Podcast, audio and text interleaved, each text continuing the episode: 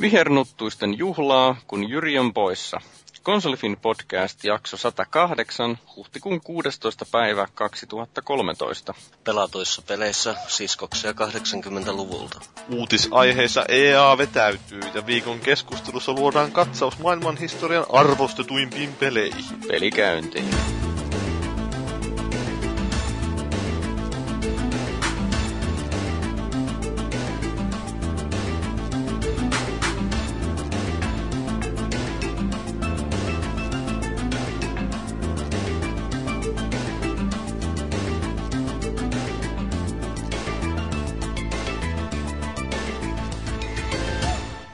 Tervetuloa taas Konsolifin podcastiin. Jyri on poissa, minä olen Felis Leo ja meillä on täällä myöskin paikalla Suomen Sylvester Stallone. Sylvester Stallone, kuka on Suomen Sylvester Stallone? Minä? Niin, sinua mä ajattelin. Oho, aika, aika, mä ihan yllätyin tästä. Miten, millä, millä perusteella mä oon Sylvester Stallone? Onko mä yhtä komea vai... Joo, mä, kyllä. Mä näyttelijä vai... Nimenomaan komea. Se pitkä. No itse asiassa sehän on paljon, paljonkin pitempi, eikö se ole jotain 175 tai jotain? Näin minä olen käsittänyt. Mutta äh, tuolla jossain eBayssä myytiin itse asiassa vähän aikaa sitten niin tuota, Sylvester Stallonen käyttämää Leikan kameraa, kun se käytti tuossa Expendables 2. jossain kohtauksessa kameraa, niin sitä myytiin eBayssä. eBayssä. No niin. No niin, ja sitten meillä on keskustelemassa myös vähän harvemmin podcasteissa kuultu persona Janistusta. Joo, terve taas on tullut paikalle, kun on tällainen aihe, mistä ehkä saattaa sananparsi tai toinen löytyä. Toivon mukaan ainakin. Niin, tänään pitäisi viikon keskustelussa olla LTTP-peli, eli the Party-peli, mutta nyt kun Jyri on poissa, joka on vannoutunut PlayStation-mies, niin me ajateltiin, että otetaan käsittelyyn hyvin Nintendomainen aihe, nimittäin The Legend of Zelda. Niin kuin Sonic ei kelvannut. Niin, noin niin kuin pelisarjana. Ja mun mielestäni on aika lailla aikakin, koska tästä aiheesta ei ole kastikeissa hirveästi puhuttu, mutta aina siitä on suunnittelupuolella on kyllä sivuttu, että pitäisikö puhua, mutta ei ole saatu aikaiseksi. Mutta nyt saadaan aikaiseksi. Ja tota, nyt lyhyesti vähän tähän pohjalle pojat, että mikä on teidän pohjat Zelda-peleihin. Mä oon henkilökohtaisesti kasvanut Zelda-pelien parissa, että että aloitin kersana joskus 7-8-vuotiaana siitä Zelda 2 jostain syystä. Sitten myöhemmin tutustuin siihen ensimmäiseen Zelda 1-peliin ja tota, sitten siitä melkein kaikkia Zeldoja olen pelannut. Entäs Janistusti?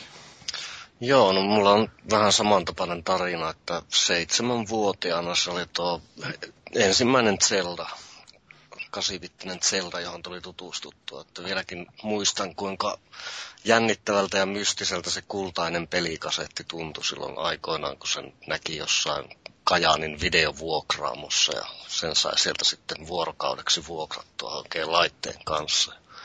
Sitähän tuli sitten väännettyä ja sen jälkeen kyllä Zeldat niin ovat saaneet oman paikkansa tuolla sydämessä ja ihan kaikkia en kuitenkaan ole pelannut, että no on esimerkiksi nämä DSn Zeldat on jääneet vähemmälle. Tästä Phantom Hourglassia pelasin jonkun verran, mutta Spirit Tracksia en ole kokeillut edes. Ja no sitten nämä, tietenkin nämä, oliko ne CDI vai 3DO vai mille nämä tuli nämä pari ihme spin-offia, että niitä en ole myöskään koskaan kokeillut. Mä, mä oon pelannut öö, ko- kolme eri Zelda-peliä vissiin. Öö, mä ja muista... yhteensä? Kuinka? No, en, e- en tiedä yhteensä kuinka, koska mulla on niin hämärää muistoa. Niin kuin, mullakin oli se kultainen kasetti ja Nessi, mutta, tai meillä oli se. Ja, mä muistan, että mä jonkun verran sitä pelasin, mutta en tiedä yhtään kuinka paljon. Ja sitten toisaalta sen jälkeen seuraava Zelda-muisto onkin Gamecubein Wind Waker, jota mä kokeilin varmaan vartin verran, niin kun mä myin sen koneen pois. Ja sitten sen jälkeen mä pelasin varmaan viisi minuuttia 3DS julkkaripeleissä Ocarina of Timea, että siinä on mun Zelda-kokemukset, että Selvästi liian haastavia pelejä sulla. On, on. Ei riitä tuo mielenkiinto. Eikä tässä, mikä tää nyt on, tää huomiokyky ei riitä. Attention span vai niin. se on? Ei pysty keskittyä niin pitkäksi aikaa. Vaatii liikaa keskittymistä. Mä oon tottunut siihen, että pelataan se yksi vaihto kovaa ja niin poispäin. No, tänään tai tässä podcastissa, niin Sapluuna on sinänsä aika lailla totuttu. Ensin puhutaan lyhyesti, että mitä ollaan pelailtu. Sitten käydään läpi mielenkiintoisia uutisia. Ja sitten viikon keskustelussa tosiaan Zeldaa hartaasti, mutta ei toivottavasti ihan hirveän pitkään. Mulla on vielä liian tiiviissä tai hyvässä muistissa se muinainen Gears of War podcasti, jonka nauhoituksessa meni yli viisi tuntia. Niin tota, sellaista toisintoa minä en nyt halua. Ei tarvitse pelätä. Joo, mu- mutta siis pointtina se, että aihe on kumminkin niin, niin tota perinteikäs nyt jo tässä vaiheessa videopelien, että asiaahan kyllä riittäisi. Et katsotaan, jos, jos ollaan pysty, pysty tiivistämään ne kaikkein olennaisimmat. Ei sitä tarvitse huolehtia, kun mäkään voi puhua siitä yhtään mitään. no niin. No kyllä sä nyt jotain saat sinne väliin sanoa tämmöisiä rahvaan kysymyksiä ja niin edelleen. Niin, mä voin kysyä siitä, että minkä takia sillä Zeldalla on se vihreä nuttu. No siihen mä en osaa vastata, mutta siihen mä osaan kyllä vastata jossakin vaiheessa, että, että miksi sillä on vihreä hattu. Siihen mä osaan vastata. Sulla meni nyt täysin tää vitsi ohi. niin menikin, mutta tota, sattuneesta se syystä se, se hattu on meinaan yksi, yksi, tulee tuolla tulevaisuudessa kyllä, mutta se on yhdessä pelissä se hattu on oleellinen. Taikahattu. Jep. Onko se Harry Potterista? Ei oo. Vitsit. No niin, mitä ollaan pelattu? Mä oon pelannut ihan Xbox Live Arcadeista ladattua ää, peliä vähän jo ehkä unohdetusta pelisarjasta kuin Giana Sisters Twisted Dreams. Kultaisella 80-luvulla ja vieläpä alkupuolella kultaista 80-lukua oli Commodore 64 pelinä erittäin härski toi Super Mario Bros. kopio nimeltä Kiana Sisters. Ja tekijät nyt joutui sitten käräjille Nintendon kanssa siinä, mikä ei ollut mitenkään yllättävää. Mutta se, se sarja on kumminkin pysynyt jotensakin elossa, ja nyt on tullut sitten uusi peli siitä ladattavassa muodossa. Ja se on kaksulotteinen, siinä edetään lineaarisesti, yleensä vasemmalta oikealle. Ja ideana siinä on se, että kun se on sisters, niin niitä on kaksi siskosta. Toinen sisko menee tämmöisessä karkkimaailmassa ja toinen menee tällaisessa pahassa painajaismaailmassa. Ja niiden kahden NS-ulottuvuuden välillä voidaan loikkia painamalla liipasinta. Ja tämä liipasimen idea on tietysti se, että se, kun se muuttuu lennosta, niin se päästään tällä niin kuin tasoilla eteenpäin, kun osaa muuttaa sitä ulottuvuutta niin sanotusti oikealla hetkellä. Ja se alkaa helposti, mutta se on oikeasti aika vaikea. Ja se ajoitus on hyvinkin keskeinen, plus sitten noin pomotaistelut on aika vaikeita. Niin se ei ole oikein, siis se on ihan mielenkiintoinen, varsinkin jos se jollakin lailla on Kiana Sisters sieltä 80-luvulta tottu, tuttu, eikä tottunut.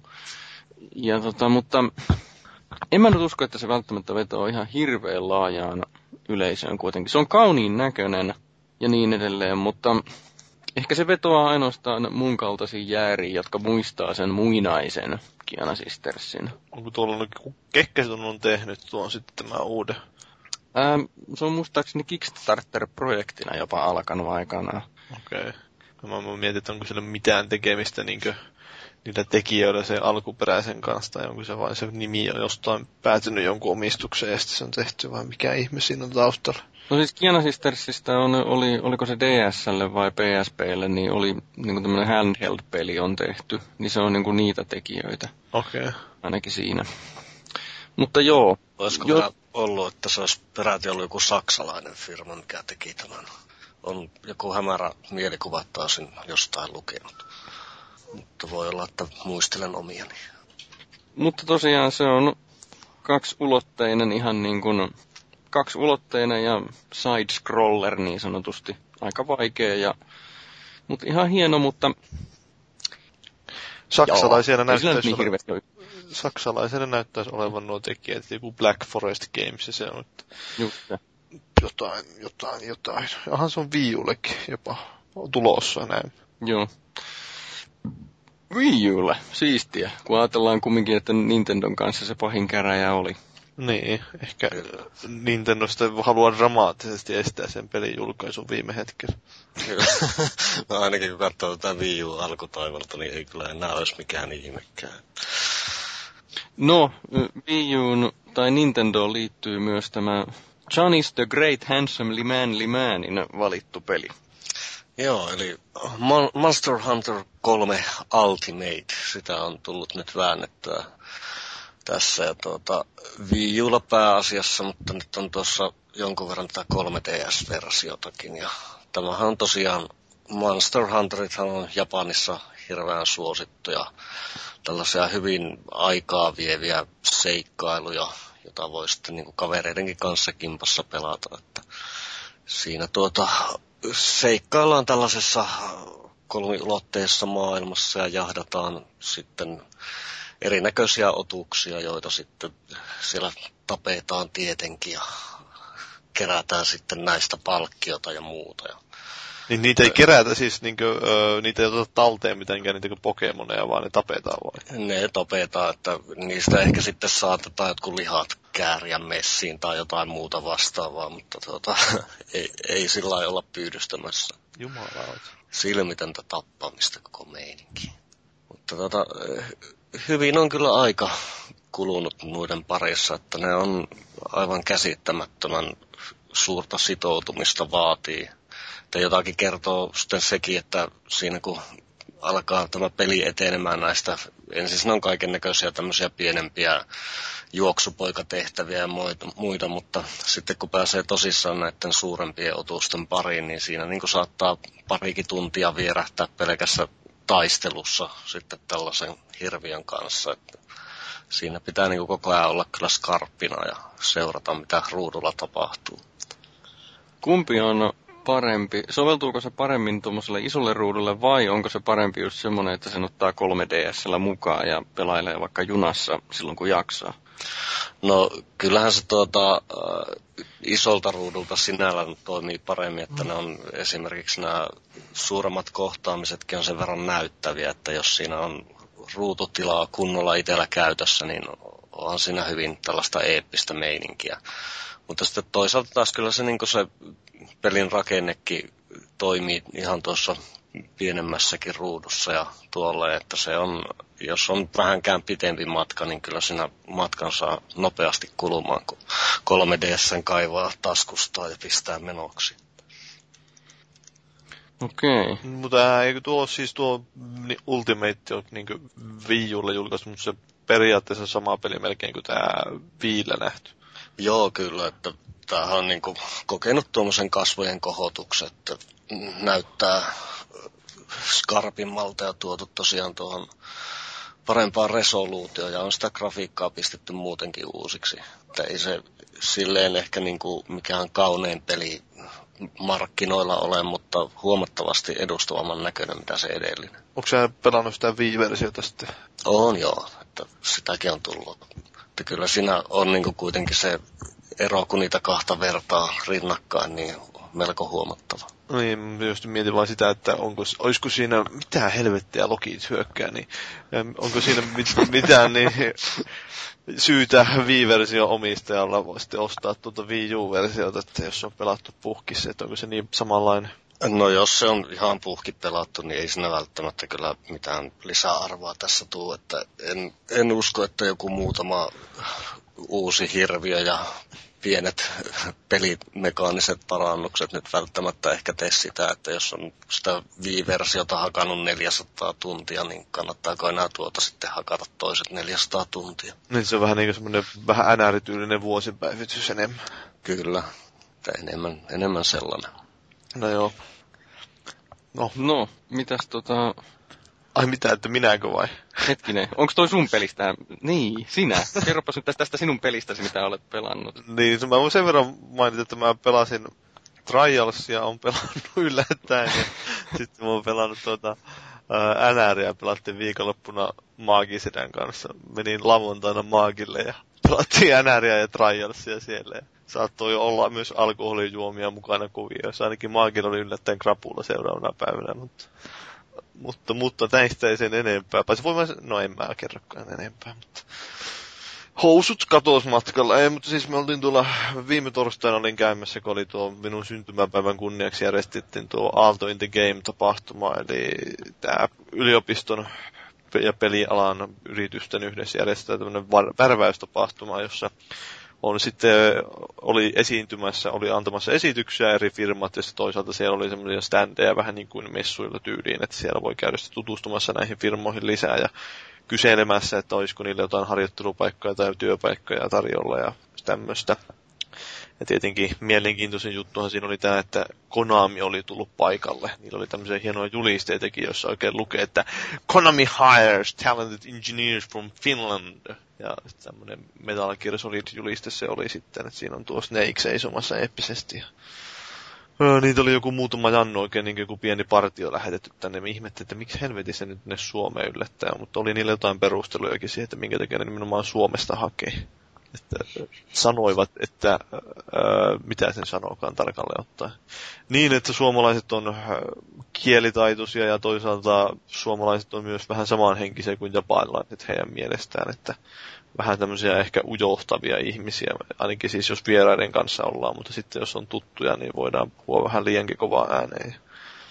Sitten toisaalta äh, se, että Japanissa niillä on vissiin aika vähän työntekijöitä Konamilla, siis niin ulkomaalaisia työntekijöitä. Niillä on joku 4000, kun niillä oli siellä Japanissa työntekijöitä vai 5000 ja sitten Äh, siellä on tyyliin, mä, mä että mä, tää voi olla ihan väärä tää lukukin, että mä kuulen, että onko se kolme työntekijää, joka ei ole japanilaisia, että siellä ne haluaa vähän vissiin tätä monimuotoisuutta lisää sinne. Että siellä jotain esimerkkinä käytetty, siellä oli joku ruotsalainen Jannu, oli Kojima Productionsilla vissiin, niin tämmöisenä äänimiehenä ja siitä, sitä sitten esittely. Tähän hyvin hänkin on sopeutunut sinne, että heillä on se Konamin toimistot sijaitsee jossain Tokioon, oliko se, ei se ollut Tokio, vaan se oli jossain siinä lähettyvillä joku semmoinen alue, jossa asuu paljon, tai saattoisi olla Tokio joku osa-alue, mutta kuitenkin semmoinen alue, jossa asuu paljon ulkomaalaisia, että työskentelee paljon ulkomaalaisia, että se on tämmöinen vähän niin kuin ulkomaalaisvaikutteinen alue, että pitäisi olla helpompi soveltua sinne ehkä. Ja niin, en mä tiedä, ne halusi nimenomaan insinööriä hakea sinne tuonne, mikä tuo on tuo, niin sinne Kojima Productionsille, kun ne tekee sitä Fox Engineä ja sitten ne halusi siihen tämän koodareita ja vähän jotain, no koodareita lähinnä ja öö, sitten uutta Metal Gear Solidia kehittämään kanssa. Et siinä olisi sinänsä ihan mielenkiintoinen jopi, mutta en mä tiedä, olisinko mä lähdössä Japaniin, jos olisinkin. Siis minä olisin laittanut heti hakemusta vetämään, jos mulla vaan olisi tuon alan osaamista. Niin, no siis... siis jo pelkästään että tässä kun sä puhuit asiaa, niin tota, mulla tuli mieleen, että myyty. että kyllä, mua kiinnostaisi kyllä. Mutta se ei ole oleellista nyt minulle. Konamin se, mikä HR-pomo oli aika hauska mies, kun se esiintyi siinä, että se heitti kaikenlaista läppää ja siinä just niin vitsaili siitä, että kuinka japanilaiset puhuu huonoa englantia, ja se itsekin puhuu sillä surkea, surkeahkoa englantia, ja sitten ottajakaveri Kojima Productionsilta puhuu vielä huonompaa. Tai siis ei puhunut ollenkaan englantia, että se tulkin välityksellä, että öö, se väitti, heitti vain jotain tämmöistä läppää just jo, että niin, että me japanilaiset e, puhumme you know, jotain tuommoista. Että niin, puhumme you know, niin. Että ym, kaikki ymmärsi siinä kohtaa, että mitä se tarkoitti kuitenkin, vaikka se ei sanonut, että puhumme huonosti englantia.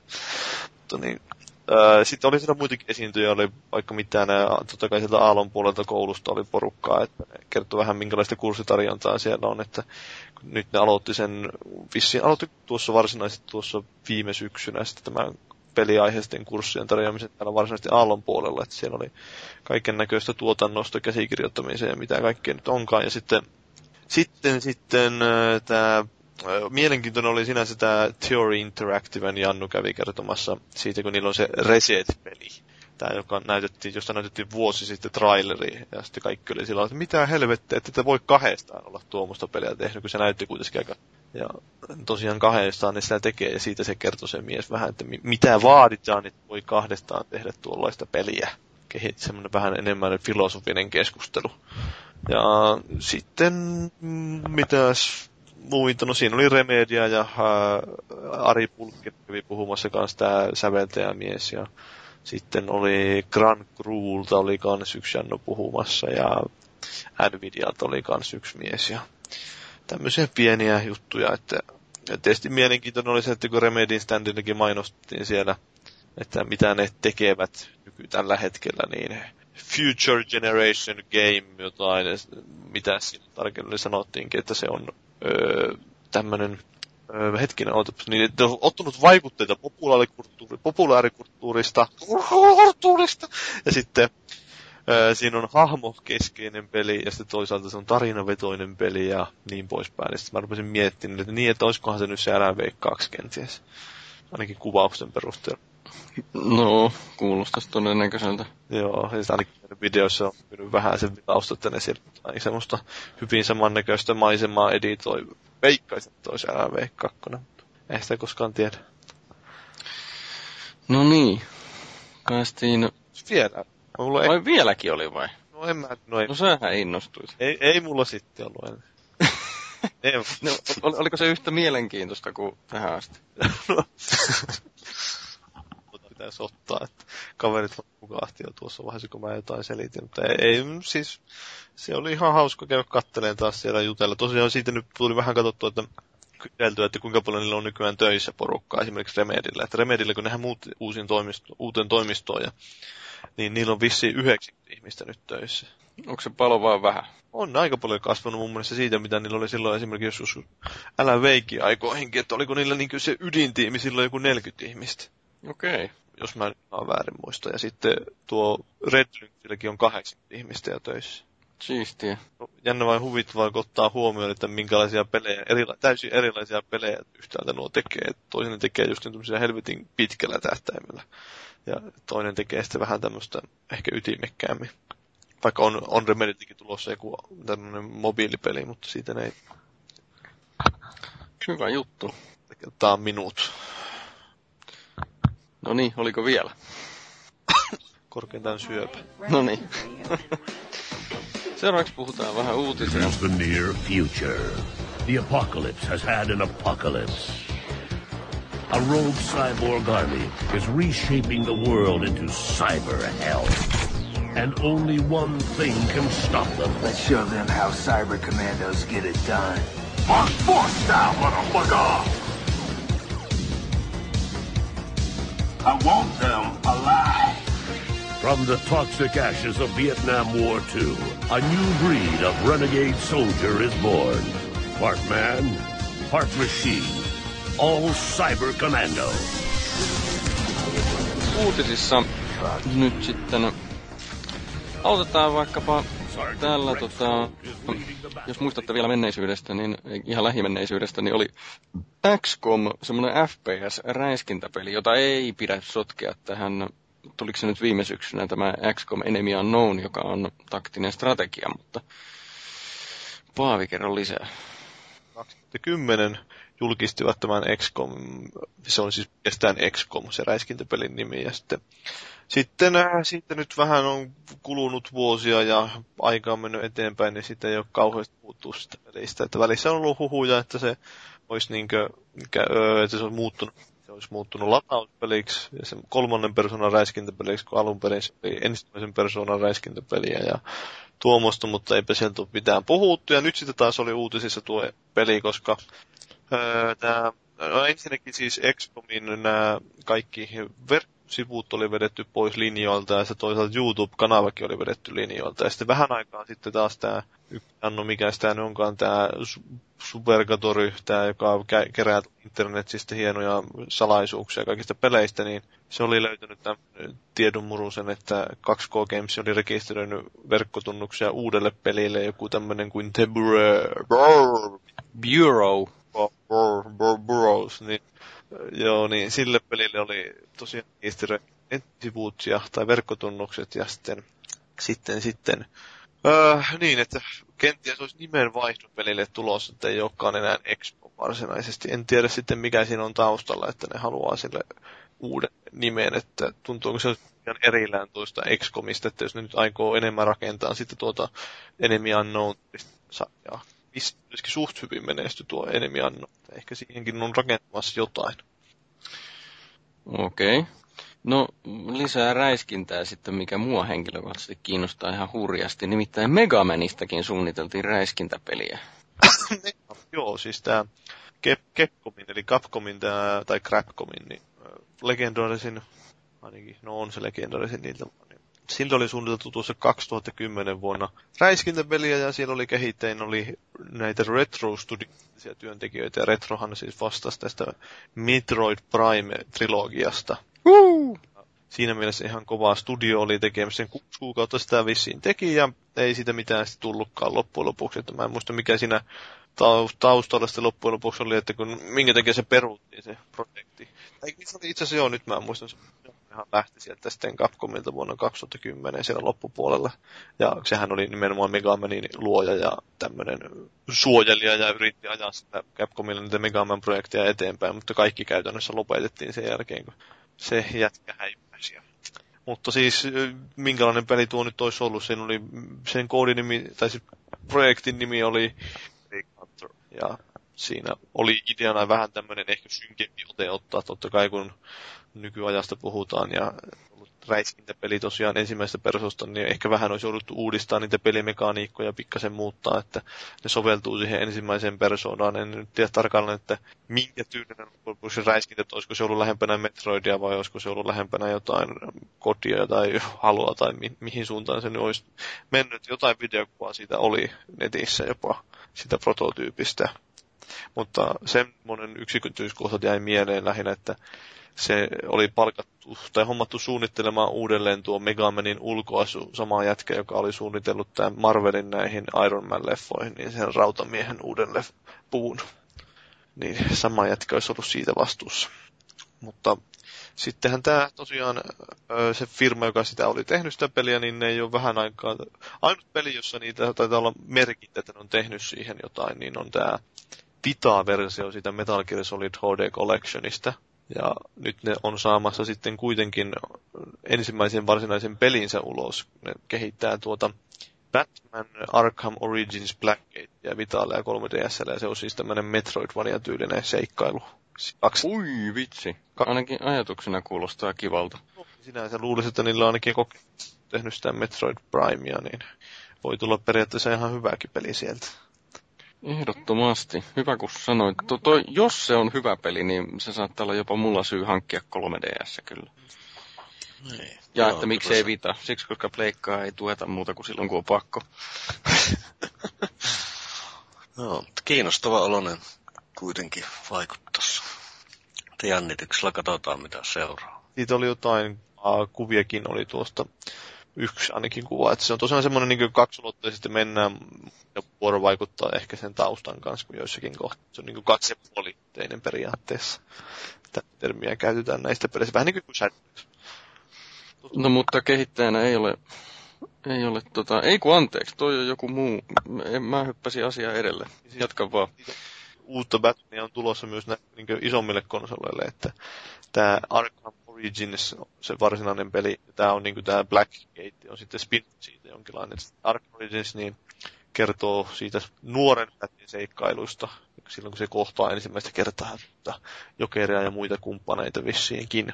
Ja niin, niin kuin sä olit jo sanomassakin, niin tätä tosiaan ei kehitä tämä Rocksteri, vaan se on sitten tämä Warner Bros. Montreal, eli, eli, eli ne on kasannut sinne tuonne Montrealin uutta tiimiä niin, no siellä on, en, en tiedä kyllä yhtään, että minkä näköistä jälkeen loppujen lopuksi tulee, että Warner, tämä Montreali taisi olla itse asiassa vastuussa tuosta Wii Uun siitä äh, Art Editionista, jos en väärin muista. Että ne hyödyntää kyllä sitä Rocksteadin kehittämää teknologiaa ja niin poispäin, mutta sitten en tiedä minkä näköistä jälkeä siitä loppujen lopuksi mahtaa tulla. Että onko niille sitten sitä suunnittelupuolella niin paljon näkemystä kuin toisaalta mä nyt jäin, niiden pitäisi periaatteessa jatkaa samalla kaavalla, niin porukka olisi varmaan tyytyväisiä. Hmm. Niinpä kai. Niin, no, onko teillä mielipide, Oletteko pelannut kumpikaan, kumpikaan noita aikaisempia Batmaneja? Kyllä, Joo, molemmat. kyllä. T- Mut- tuli se ensimmäinen tuli läpi pelattua ja kyllä tuo se jatko-osa ottaa tuolla hyllyssä. Niin Sitä aikaa, kun sattuu joskus olemaan aikaa. Mä tykkäsin enemmän siitä ensimmäisestä, eli se Arkham Asylumista, mutta se nyt on vika ole siinä pelissä, siinä jatko-osassa, vaan vika on siinä, että mä, mä tykkäsin enemmän sellaisesta vähän ohjatummasta. Että jotenkin se sopi mun käsitykseeni sitä Batman-tarinasta paremmin, mutta Arkham City ei ole huono peli missään nimessä. Tää oli vaan mun henkilökohtainen fiilis sillä hetkellä, kun mä pelasin sitä, että mä olisin halunnut pelata lineaarisemmin. Jep, ei mennä sivuraiteille. Briteissä tutkitaan, onko sovellusten sisäisissä ostoksissa jotain mätää. Mitäs tää on? Sitä, että kun näissä nyt on paljon näissä erilaisissa mobiilipeleissä näitä niin sanottuja in-app purchases, eli siis voidaan ostaa sieltä sovellusten sisään. Esim- erityisesti näissä free-to-play-peleissä on esimerkiksi, että voi ostaa jonkun hatun hahmolle tai jotain tämmöistä pientä krääsää. Niin sitten nyt Briteissä vähän on tartuttu tähän asiaan tarkemmin, koska silloin on tullut aika monta tämmöistä tapaa esille, että joku per lapsukainen on mennyt ja ostanut sieltä jollain seitsemällä tuhannella punnalla tavaraa jostain pelistä ja vanhemmat ei luonnollisesti ollut kauhean riemuissaan siitä. Ehkä siinä voisi katsoa vähän niihin vanhempiinsa, että mitä antavat pojalle ja miksei niissä ole estetty tuota ostamista ja bla bla bla, mutta kuitenkin siellä on päätetty ruveta jotain syytä ruveta toimenpiteisiin näiden suhteen, että pitäisi vähän hakata kepille, että tekisi tuommoista, että onko ne, öö, painostaako ne liikaa nuo pelit ostamaan tai ihmeellistä krääsää tai mitä nyt pahin, sieltä voi ostaakaan. Hmm. Ja niin, tietenkin jos nyt tässä nyt kauhean tarkastelevat tämän, tämän, mikä tämä nyt on tämä in-app purchases, että niitä ruvetaan rajoittamaan enemmän, niin siinä sitten voi mennä monella free-to-play-pelillä vähän tuo business-malli pieleen, että kun niissä monissa on justin se tyylinen malli, että siellä on niitä isoja ostoksia varattu semmoisille ihmisille, jotka oikeasti käyttää niihin peleihin hemmetisti rahaa.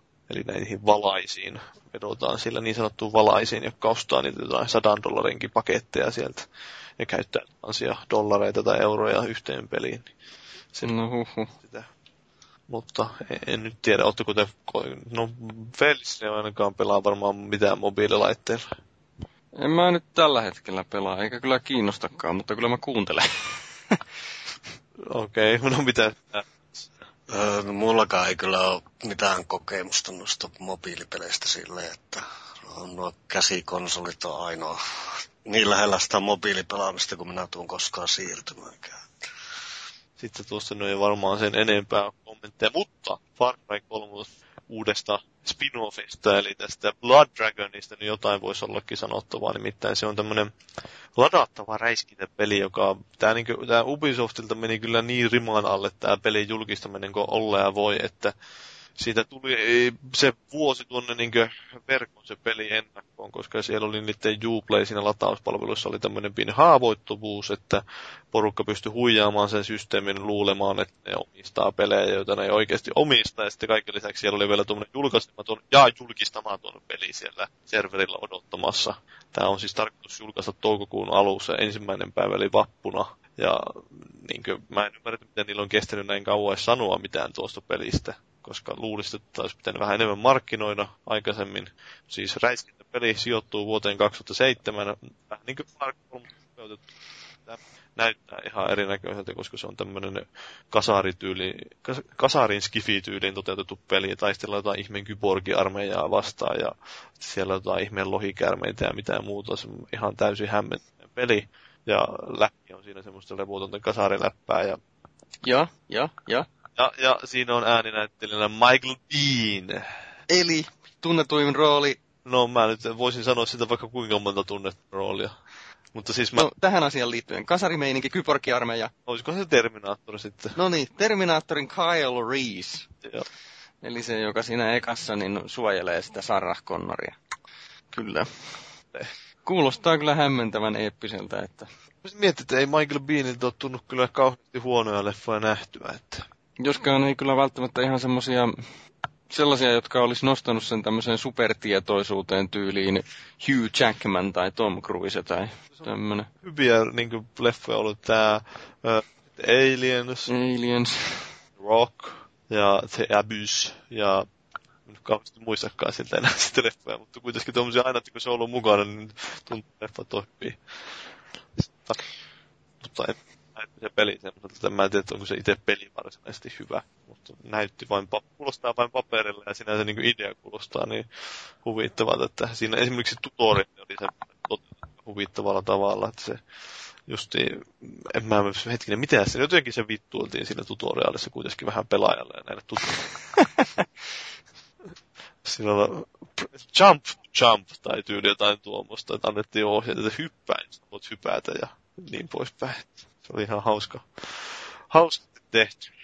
Mutta sitten katsoa videota netistä. No, toi kyllä, no, toi kyllä näyttää ihan kiinnostavalta peliltä. Tuli tuossa itse julkaisu, julkistustraileri sekattua, niin kaipaisi kyllä enemmän varsinkin räiskintäpeleihin, että olisi vähän tuommoista hulluutta, että uskallettaisiin enemmän kokeilla tuommoisia uusia ulkoasuja ja muita. Että mä esimerkiksi tuossa viime yönä, kun pelasin Ninokunia ja siinä välillä ihailin niitä maisemia, niin mietin, että miksi niin tämän näköisiä pelejä ei voi tehdä first personina. Että olisi vähän niin jotakin vaihtelua noihin ainaisiin sotamaisemiin ja muihin vastaaviin. On mukava, että ei olisi kaikki pelkästään sitä militaristista harmaata tai ruskeita mössöä. Niin, nimenomaan. Mm. Niin, no sitten Twitterissä joku hemmo avautui ja sitten se koitui vähän niin kuin kohtaloksi. Joku hemmo oli, joku he, Microsoft Director, jossa siis puhuttiin, me puhuttiin aikaisemmasta jaksosta aiheesta, että siis käytännössä se oli, se oli puhuja taas tästä, että seuraava Xbox jatkaa verkkoyhteyden, niin sitten se jätkä meni avautumaan Twitteriin siitä, että kuinka se on tyhmää valittaa siitä, että se vaatii jatkoa verkkoyhteyden. Ja no, loppujen lopuksi Microsoft pyysi anteeksi sen puheita ja nyt sitten kävi ilmi, että se ei ole enää töissä Microsoftilla. Että ilmeisesti se ei ollut kauhean fiksu veto mölytä siellä Twitterin puolella asiasta nykyään kannattaa katsoa tarkkaan, mitä Twitterissä tai sosiaalisessa mediassa puhuu. Joo, ihmisillä on vielä paljon opittavaa tästä sosiaalisen median käytöstä. Siis tässähän on ideana justiinsa se, että se ehkä sanoo omasta mielestään yksityishenkilönä mielipiteen, että turha itkeä siitä jatkuvasta verkkoyhteydestä. Mutta kun se kommentoi tolla tavalla, niin periaatteessa työhönsä liittyvää asiaa, niin silloin oletetaan, että se ei teekään sitä yksityishenkilönä. Ja sitä se ei vissiin tajunnut. Joo, mä oon ollut ihan siinä nyt kaikki. Mutta, niin, ja sitten tosiaan ei ole tietenkään ole tietoa, että potkittiinko se varsinaisesti pihalle vai lähtikö se vapaaehtoisesti, mutta hyvin vahvasti veikkaan, että se potkittiin pihalle. Niin, tai painostettiin, että kun lähdet nyt, niin saat sitä tätä ja tuota säilyttää kasvosia ja niin edelleen. Voisi kuvitella. Pääset tuonne Havaajille elelemään meidän rahoilla. No niin. Mut hei, nyt Paavi saa kertoa meille äh, seuraavan sukupolven voittaja konsolin, joka on kaikista paras ikinä, niin julkaisupeleistä, jotka on tietysti parhaita ikinä. Siis viimehän tuli julkaisussa, eikö siis ihan tarkoitin tuota Xboxia, niin... X... Niin. Tämä Xboxilla olisi tarkoittomasti Forza, Forza, eli sitä olisi varmaan Turn 10 Studios kehittämässä, koska Horizonin kehitti Playground Games, niin Turn 10 olisi siellä aikaa luuhata ja kehittää uutta Forzaa, jonka pitäisi näyttää vissiin hyvältä. Ja sitten on Rise, joka josta on aikaisemminkin, tai se julkistettiin joskus ekan kerran milloin 2010 tai 2011. Ja se on siis Kinectille tuommoinen peli, ainakin silloin kun se julkistettiin, Rise, sitä ennen se oli Codename Kingdoms, mutta nyt se Rise, se on tämmöinen johonkin Roomaan aikaan sijoittuva gladi- joku tappelu, mäiskintä, väkivaltapeli. Ja se, siitä ei tosiaan oikein tiedä, mikä se nykyään sen tilanne on muuta kuin, että tämän huhun mukaan, siis tämä huhu tulee tuolta The Verge-teknologiasivustolta, ja siellä on tämmöinen Jan Värren tästä kirjoittanut omiin lähteisiinsä vedoten, ja ilmeisesti tällä Jannulla on ihan hyvä track record näiden huhujen suhteen, joten siinä mielessä että tämä on jossain määrin uskottava huhu ainakin niin kuin historian perusteella. Mutta tämä Raisista tosiaan olisi tulossa tämän mukaan edelleen Kinect, vahva tämmöinen Kinect toimintapeli, ja sitten tämä hämmensi, että kun siinä huhussa kuvattiin, että tämä olisi niin kuin, kuitenkin samaan aikaan Microsoft haluaisi, että tästä tulisi niiden seuraava Gears of War tai Halo-tyylinen tämmöinen megapeli. Se ei mun kanssa, mulla oikein sovi yhteen tämän Kinectin kanssa. Kuulostaa vähän epäilyttävältä kyllä. Toivottavasti nyt edes tekevät paremmin kuin tuon Fable the Journey. Joo, ei kyllä kuulosta kovin kummoselta, mutta kyllä tietysti aina saa tavoitella kaiken näköistä. Että... Aina tavoitella, mutta mä just mietin, että kuinka ne on sitten tuosta, että kuinka paljon ihmisiä oikeasti luulee, että kiinnostaa joku Kinect, että ei, ei myydä kyllä varmasti mitään viittä miljoonaa tuommoisia pelejä. No ei oikein. Ei. Mutta, sitten siinä oli vielä kaveriksi, ainakin Microsoftin osalta on tulossa ilmeisesti zombipeli, josta nyt ei tiedetty yhtään mitään joku zombipeli yllättävää. Ja... Se on Zombie U tuota, Kinect-ominaisuuksilla. Ja mietin, että jos se julkaistaisi muulle kuin Wii Ulla, niin se nimi alkaisi näyttää vähän epäilyttävältä, jos se olisi Zombie U. Mutta... Zombie Go. Go. Tai tai Kijombi, mutta niin, se tosiaan oli vielä joku lastenpeli, niillä oli kaavailussa tämmöinen Pixar-tyylisillä grafiikoilla joku saariseikkailu. Tämäkin oli vähän epämääräistä, että mikä tämä on loppujen lopuksi mutta siinäkin pitäisi olla Kinect-ominaisuuksia. Mä en varma, että onko tuossa uuteen pottikaan, varmaan siinäkin olisi jotain Kinect-ominaisuuksia, että Tämän huun perusteella näyttää siltä, että Xbox-pelaajat voivat valmistua Kinectia kyllä, ja ehkä ihan kiva, että ne yrittää sitä Kinectia sitten, että kaipa se oli iso satsaus niille, mutta niin, no, katsotaan. Sitä siellä, että se toimiikin tällä kertaa. Niin, just se. No, toisiksi viimeisenä, ja tärkein uutinen on säästetty viimeiseksi, mutta toisiksi viimeisenä uutisena, niin Electronic Arts vetäytyy Facebookista, ei kokonaan, mutta aika paljon sieltä lähtee niitä, niiden Facebook-pelejä nostelemaan, muun muassa The Sims Social. Ja kun näissä peleissä on just, niin kuin puhuttiin sitä pelin sisäisestä rahasta, niin niitä peliin sijoitettuja rahoja ei saa sitten lunastettua enää takaisin servujen sulkeuduttua, eli 14. kesäkuuta 2013. No nyt sitten on pohdittu, että onko tämä nyt ihan oikein, että niitä ei palauteta ja blää blää blää, mutta tämä on nyt sitten linjaus.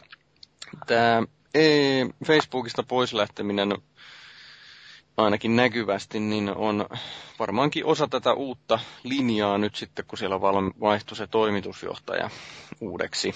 Eli ei niillä vissiin vielä sitä... Tietä EAta, tai e, niin. Niin, sen vissiin niillä on vielä hakusella tämä niin varsinainen uutusjohtaja, että niillä on vain niin nyt joku väliaikainen ratkaisu siellä käynnissä.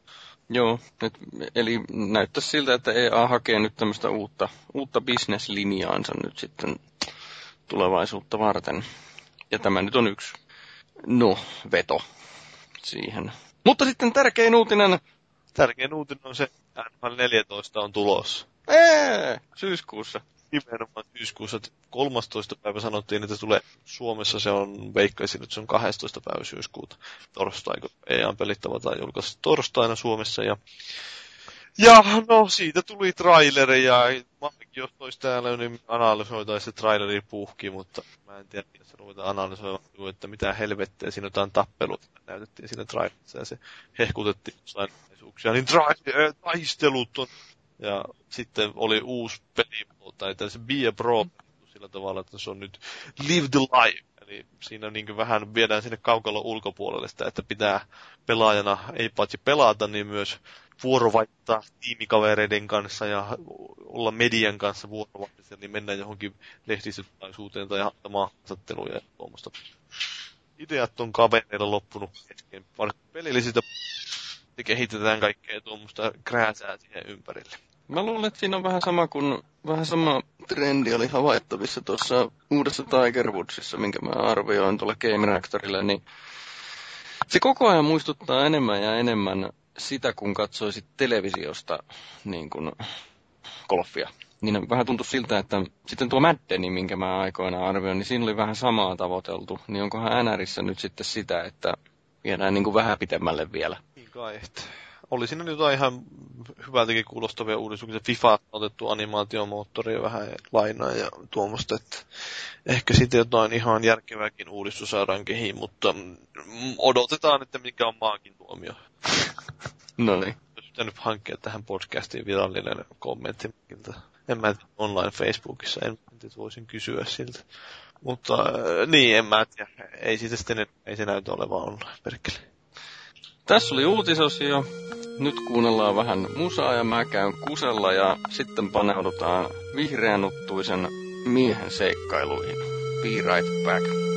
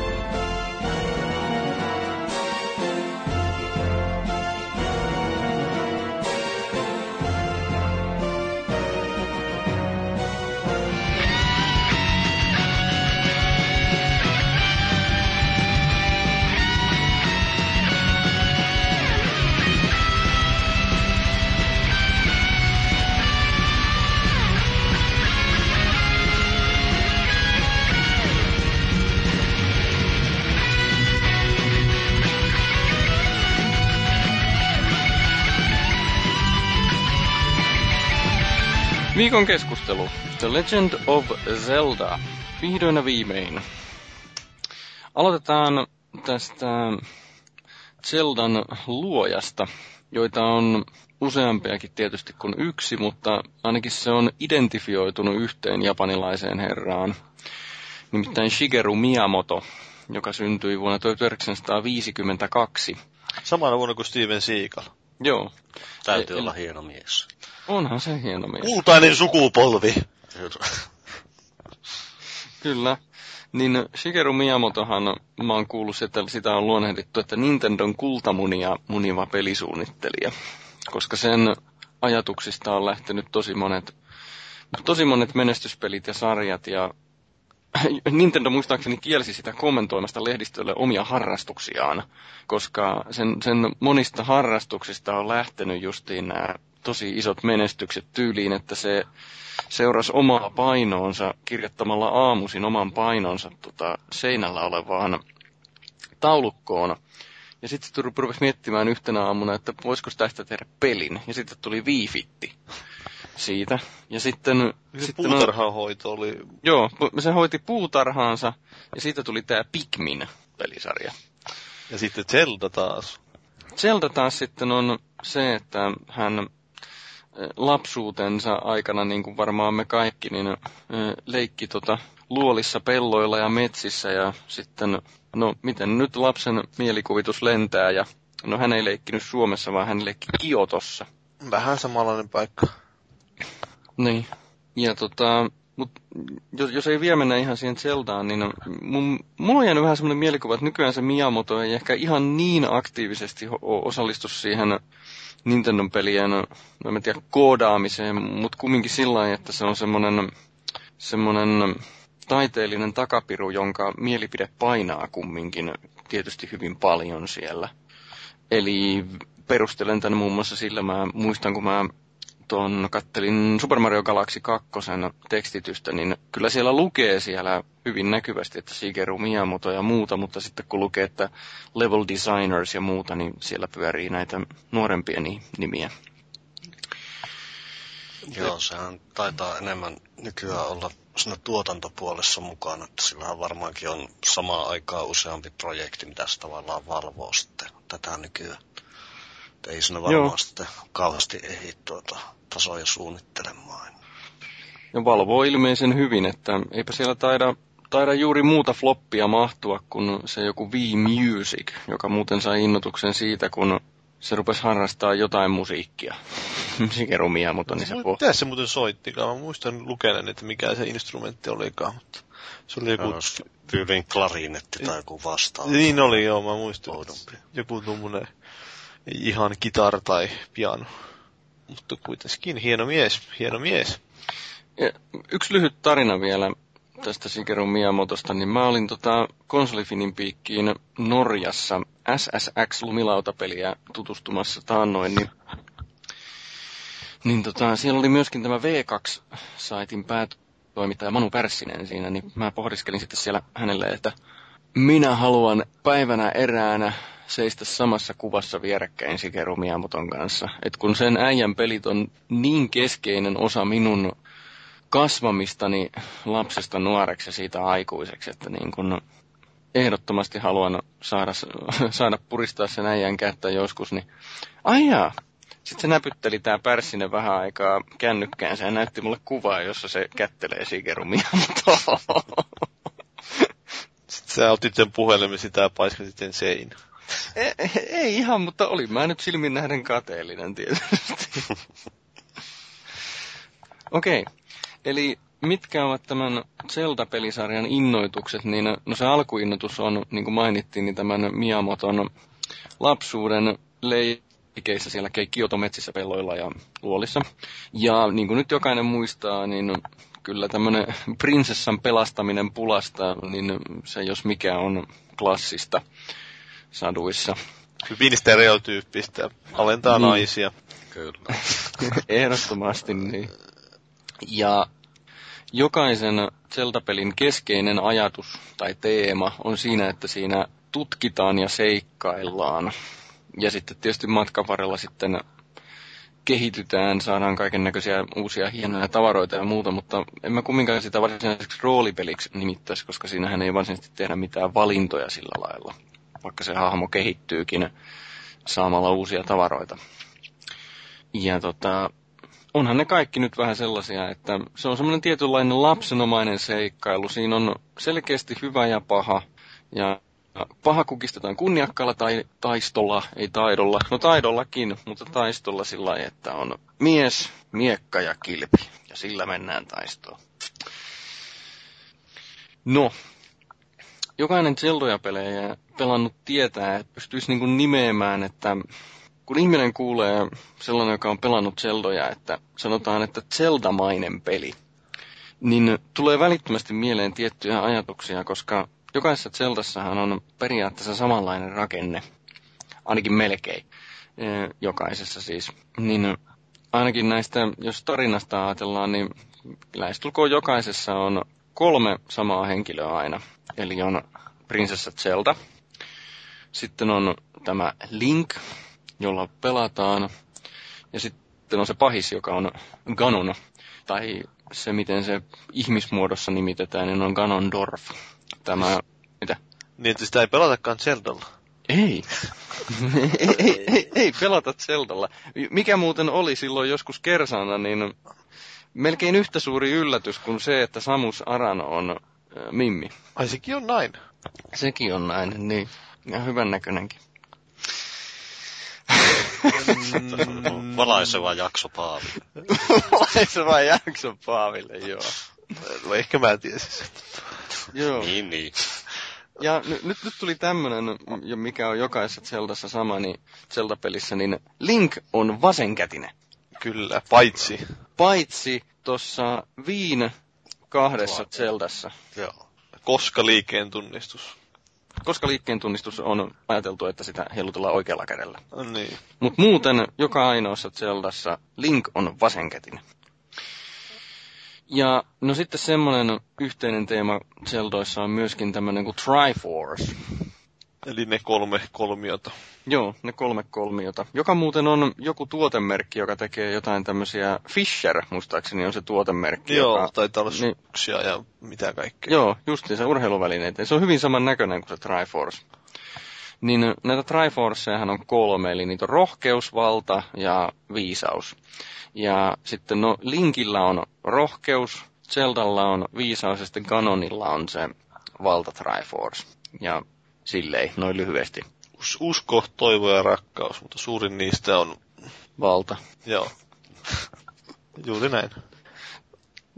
Ainakin mä, ainakin mä luulen, että siis siinä ei ole ihan tota ajateltu, mutta, mutta tota, tietysti tämmöisen, öm, uskonnollisen keskustelun saisi tietysti aikaiseksi, että onko näillä nyt selkeä yhteys tässä, mutta ei nyt mennä siihen. Ehkä se olisi enemmän sieltä itämaisesta filosofiasta, mä veikkaan, että tuskin. Ihan varmasti, ihan varmasti. No, sitten jos puhutaan tästä niin kuin pelien rakenteesta, eikä niinkään ehkä siitä tarinasta tai tämmöisestä kattoteemasta, niin niissähän on aina tämmöinen overworld, semmoinen päämaailma, jota sitten tutkitaan pitkin ja poikin ja, ja sieltä löydetään tietysti näitä esineitä, mutta sitten löydetään tietysti myöskin niin kauhean pelissä aina kiinnostavaa kuin sydämiä, joka, joka siis lisää sitä maksimi elinvoimamittaria. Ja no sitten yksi tämmöinen, joita on sitten tietty määrä aina, eli luolastoja. Tai Zelda kakkosessa oli palatseja. Ja ne on vähän tämmöisiä, no periaatteessa semmoisia pitkiä haastekenttiä, jossa on paljon pusleja ja taistelua. Ja, mutta pointtina on se, että niissä luolastoissa on yksi joku tämmöinen uusi hieno esine, tyyliin joku hookshotti tai, tai toi, mikä nyt olisi hyvä esimerkki, joku jousipyssy tai saappaat, pystyy hyppäämään korkeammalle tai jotain tämmöistä. Ja kun mennään luolastossa eteenpäin, niin tullaan ennen pitkää isolle pomovastukselle, joka tuhotaan juuri sillä uudella esineellä, joka on saatu. Että tämä on hyvin leimallinen piirre, joka toistuu lähestulkoon jokaisessa Zeltassa. Ja sitten myös semmoinen teema, joka näkyy tosi muissakin peleissä, eli kun kerätään niitä esineitä, niin niiden esineiden avulla päästään sitten eteenpäin siinä maailmassa, jolloin se pelimaailma laajenee koko ajan. No sitten kun on ennen pitkää laaja maailma, niin sitähän pitää kulkea jollain lailla paikasta toiseen. Ja ne kulkuvälineet on muuttunut. Eli ensin mentiin jalan hyvin pitkään noissa peleissä, mutta sitten opittiin menee myöskin hevosella, jota on tehty useammassakin pelissä. Valitettavasti se hevosella ratsastaminen ei ole yhtä nautinnollista kuin vaikka Red Dead Redemptionissa, mutta ehkä tulevaisuudessa. Ja sitten on menty myöskin veneellä ja jopa junalla. Ja sitten tässä viimeisimmässä eli Skyward Swordissahan mentiin linnulla. No, taistelut sitten, niin siinä hutkitaan paljon miekalla, niin ne on ne ei ole oikeastaan mitään vuoropohjaisia, eikä varsinaisesti mitään taktiikkaakaan niin hirveästi, mutta se on niinku hack and ne taistelut, jotka perustuu sitten siihen, että se, se vihu tekee jotain tiettyä liikesarjaa, patternia, ja sitten se pitää oppia ja sen mukaan sitten mennä. Ja pomotaistelussa se on aina se, että kolme iskua ja vihu kaatuu. se, se on jotenkin se kultainen kolme iskua. Kuinka kauan se sitten kestää yleensä ne popon taistelut? No sitten kun sen kest- keksii, miten se isku tehdään, niin se menee kohtuullisen nopeasti, mutta yleensä siinä menee aikansa, kun keksii, miten se tehdään. Eikä se tarkoita sitä, että se iso pihu lyö kerran, se väistetään ja sitten lyö itse, vaan se on yleensä sillä tavalla, että se lyö jolloin sen käsi juutuu johonkin kiinni ja sitten pitää hypiä johonkin ja vetää jotain rintapanssaria auki ja piu, sitten iskee ja sitten sama uudestaan tai jotain. Ja, ja sitten se aina välillä niin se niinku suuttuu lisää se vihu sitten ja se saattaa muuttua se patterni, mitä se liikkuu siinä eessä. Eli aika peruspomotaistelu. Kyllä. Yleensä menevät ehkä silleen niin kuin jossain vartissa, vartissa läpi. Ja kun Paavi sanoi, että peruspomotaistelu, niin jonkunhan on pitänyt luoda se perinteinen pomotaistelu. Mm, kyllä. Kyllähän se näin on. Ja no sitten jokainen peli näistä Zeldoista on aika lailla oma kokonaisuutensa, eikä niissä, ole, niissä ei ole sillä tavalla niin tiukasti ajateltu sitä uuden pelin suhdetta niihin aikaisempiin peleihin, jolloin tämmöisen selkeän kronologian luominen on tosi vaikeaa. Mutta siitä on kuitenkin yritetty tehdä semmoista. Siis niin ainakin fanit. Niin on, ja itse asiassa mun kap... Joo, ja nyt on tullut vähän virallisempikin toi mun hyvä ystäväni, jonka luona muuten by the way pelasin 80-luvulla sitä ekaa Zeldaa, niin, niin on nyt ostanut semmoisen kirjan, herran jumala kun mä en muista mikä se oli. Mikä History of Hyrule vai mikä se oli joku se? Just semmonen, niin, niin, niin siinä nyt olla se virallinen, virallinen se kronologia. Mutta ei mikään ihme, että se kronologia venyy ja paukkuu, kun sitä ei ole ajateltu siinä. Eli jokainen peli on oma pelinsä ja ne, ne, ne on keskittynyt siihen, että se peli on siisti, se, siinä pelissä on hyvä tarina. Ja miten se nyt sitten suhtautuu muihin, niin se on sivuseikka. Se on vähän niin kuin Metal Gear Solid. No vähän. No siinä, siinä ne yrittää kyllä sitä kovin, että ne sopii yhteen, mutta sitten ei ne kuitenkaan sovi. Sitten kaikki on sekaisin. Vähän se on, että pääsee helpommalla, kun ei ajattele sitä. Niin, no se on sillä, että ei noissa Zeldoissa kuitenkaan taida se tarina varsinaisesti olla se pointti, että Ei se kauan. ei niissä kauheasti ole mitään karakteeria niissä hahmoissa käsittääkseni. Joo, se on alkanut tuo tarinan kerronta tulla vasta niinku oikeastaan tuossa, jos jonkun Majora's Maskin myötä vähitellen tai sen jälkeen. Että Twilight Princessa oli oikeastaan ensimmäinen, missä niinku kunnolla panostettiin siihen tarinan kerrontaankin. Kyllä. No, käydään erittäin lyhyesti, ei, ei juututa vielä tässä vaiheessa yksittäisiin peleihin, mutta käydään listana nämä julkaistut Zelda-pelit. Ja tota, yhteistähän näille kaikille on se, että Nintendolla ei tunnu koskaan olevan kiire niiden julkaisussa sillä että se julkaistaan sitten, kun se on valmis. Eli se Zelda on niin tunnettu ja tärkeä brändi, että niillä ei oikeastaan mun mielestäni ole edes varaa julkaista paskaa Zeldaa. Ainakaan minä en ole eläessäni pelannut, pelannut paskaa Zeldaa. Okei, kaikki ei ole välttämättä miellyttänyt minua, mutta ei se itsessään vielä tee sitä huonoa. Okei. No, ensimmäinen eli The Legend of Zelda, niin klassiselle kasipittiselle Nintendolle vuonna 1987. Ja jos nyt ajatellaan, minkälaista aikaa oli silloin, niin pelit oli yle- yleensä sellaisia, että oli loputtomasti kenttiä, joka niin kuin scrollas ja tarkoituksena oli vaan saada mahdollisimman paljon pisteitä. Mutta nyt olikin uutta se, että se oli epälineaarinen peli ja pitkä. Sitä ei ollut tarkoitus päästäkään yhdellä istumalla, joten siinä oli tämmöinen jonkin sortin patteritallennus. Mä en tiedä, miten se toimi, mutta Siinä Siinä- oli patteri piti siis virtaa siellä että jatkuvasti, että se pysyy tallessa siellä muistissa se. mm, Mutta niin, että sitä ei ollut siis, että varsinainen tallennus ei tapahtunut sinne konsolille, vaan se oli siinä kasetissa nimenomaan. Eikö, eikö se ollut niin, että siis kun tuo julkaistiin tuo Zelda tuolla Jenkeissä ainakin, niin sitten sinne oli pakko perustaa jonkinlainen tämmöinen puhelin, apulinja. joo, Mä Joo, muistan kyllä. lukeneen, että joo, kyllä. sitten porukka sinne justiin soitteli, kun se oli niin tuommoinen yllättävän pitkä ja vaikea ja niin poispäin peli, että sieltä kysyttiin apuja. Ja vissiin Nintendo oli vähän pidempäänkin tapana pitää tuommoista apulinjaa. Mm. Tota, en muista sanoinko tuossa äsken, mutta siis uutta tässä ekassa Zeldassa oli myös se, että se oli selkeästi epälineaarinen peli. Se, e- et se ei ollut semmoinen suoraviivainen Super Mario Bros. hyppely, joka menee vasemmalta oikealle ja se on siinä. Et, et se oli myös aika vallankumouksellista, vähän samalla lailla kuin se ensimmäinen Metroidi aikoinaan. Voikin mennä, joutua menemään taaksepäin. Niin, saattaa joutua meneen taaksepäinkin jopa. Kyllä. No, vuotta myöhemmin julkaistiin kasipittisellä Nintendolle, eli vuonna 1988, niin jatko-osa Zelda 2, The Adventure of Link, niin se oli erilainen kuin se ensimmäinen, koska siinä oli, se kulki sekä sivuttain että ylhäältä päin katsottu. Ja mun mielestäni se on vähän tämmöinen aliarvostettu klassikko, kun lähinnä siksi, kun se on niin erilainen verrattuna noihin muihin, mutta mun mielestäni se on erittäin hieno peli. Joo. Niin, mä kans tykkäsin siitä, että se, siinä oli jotakin semmoista omaa viehätystä ja tosiaan se ei, ei to, tyytynyt toistaa vaan sitä ykkösen kaavaa.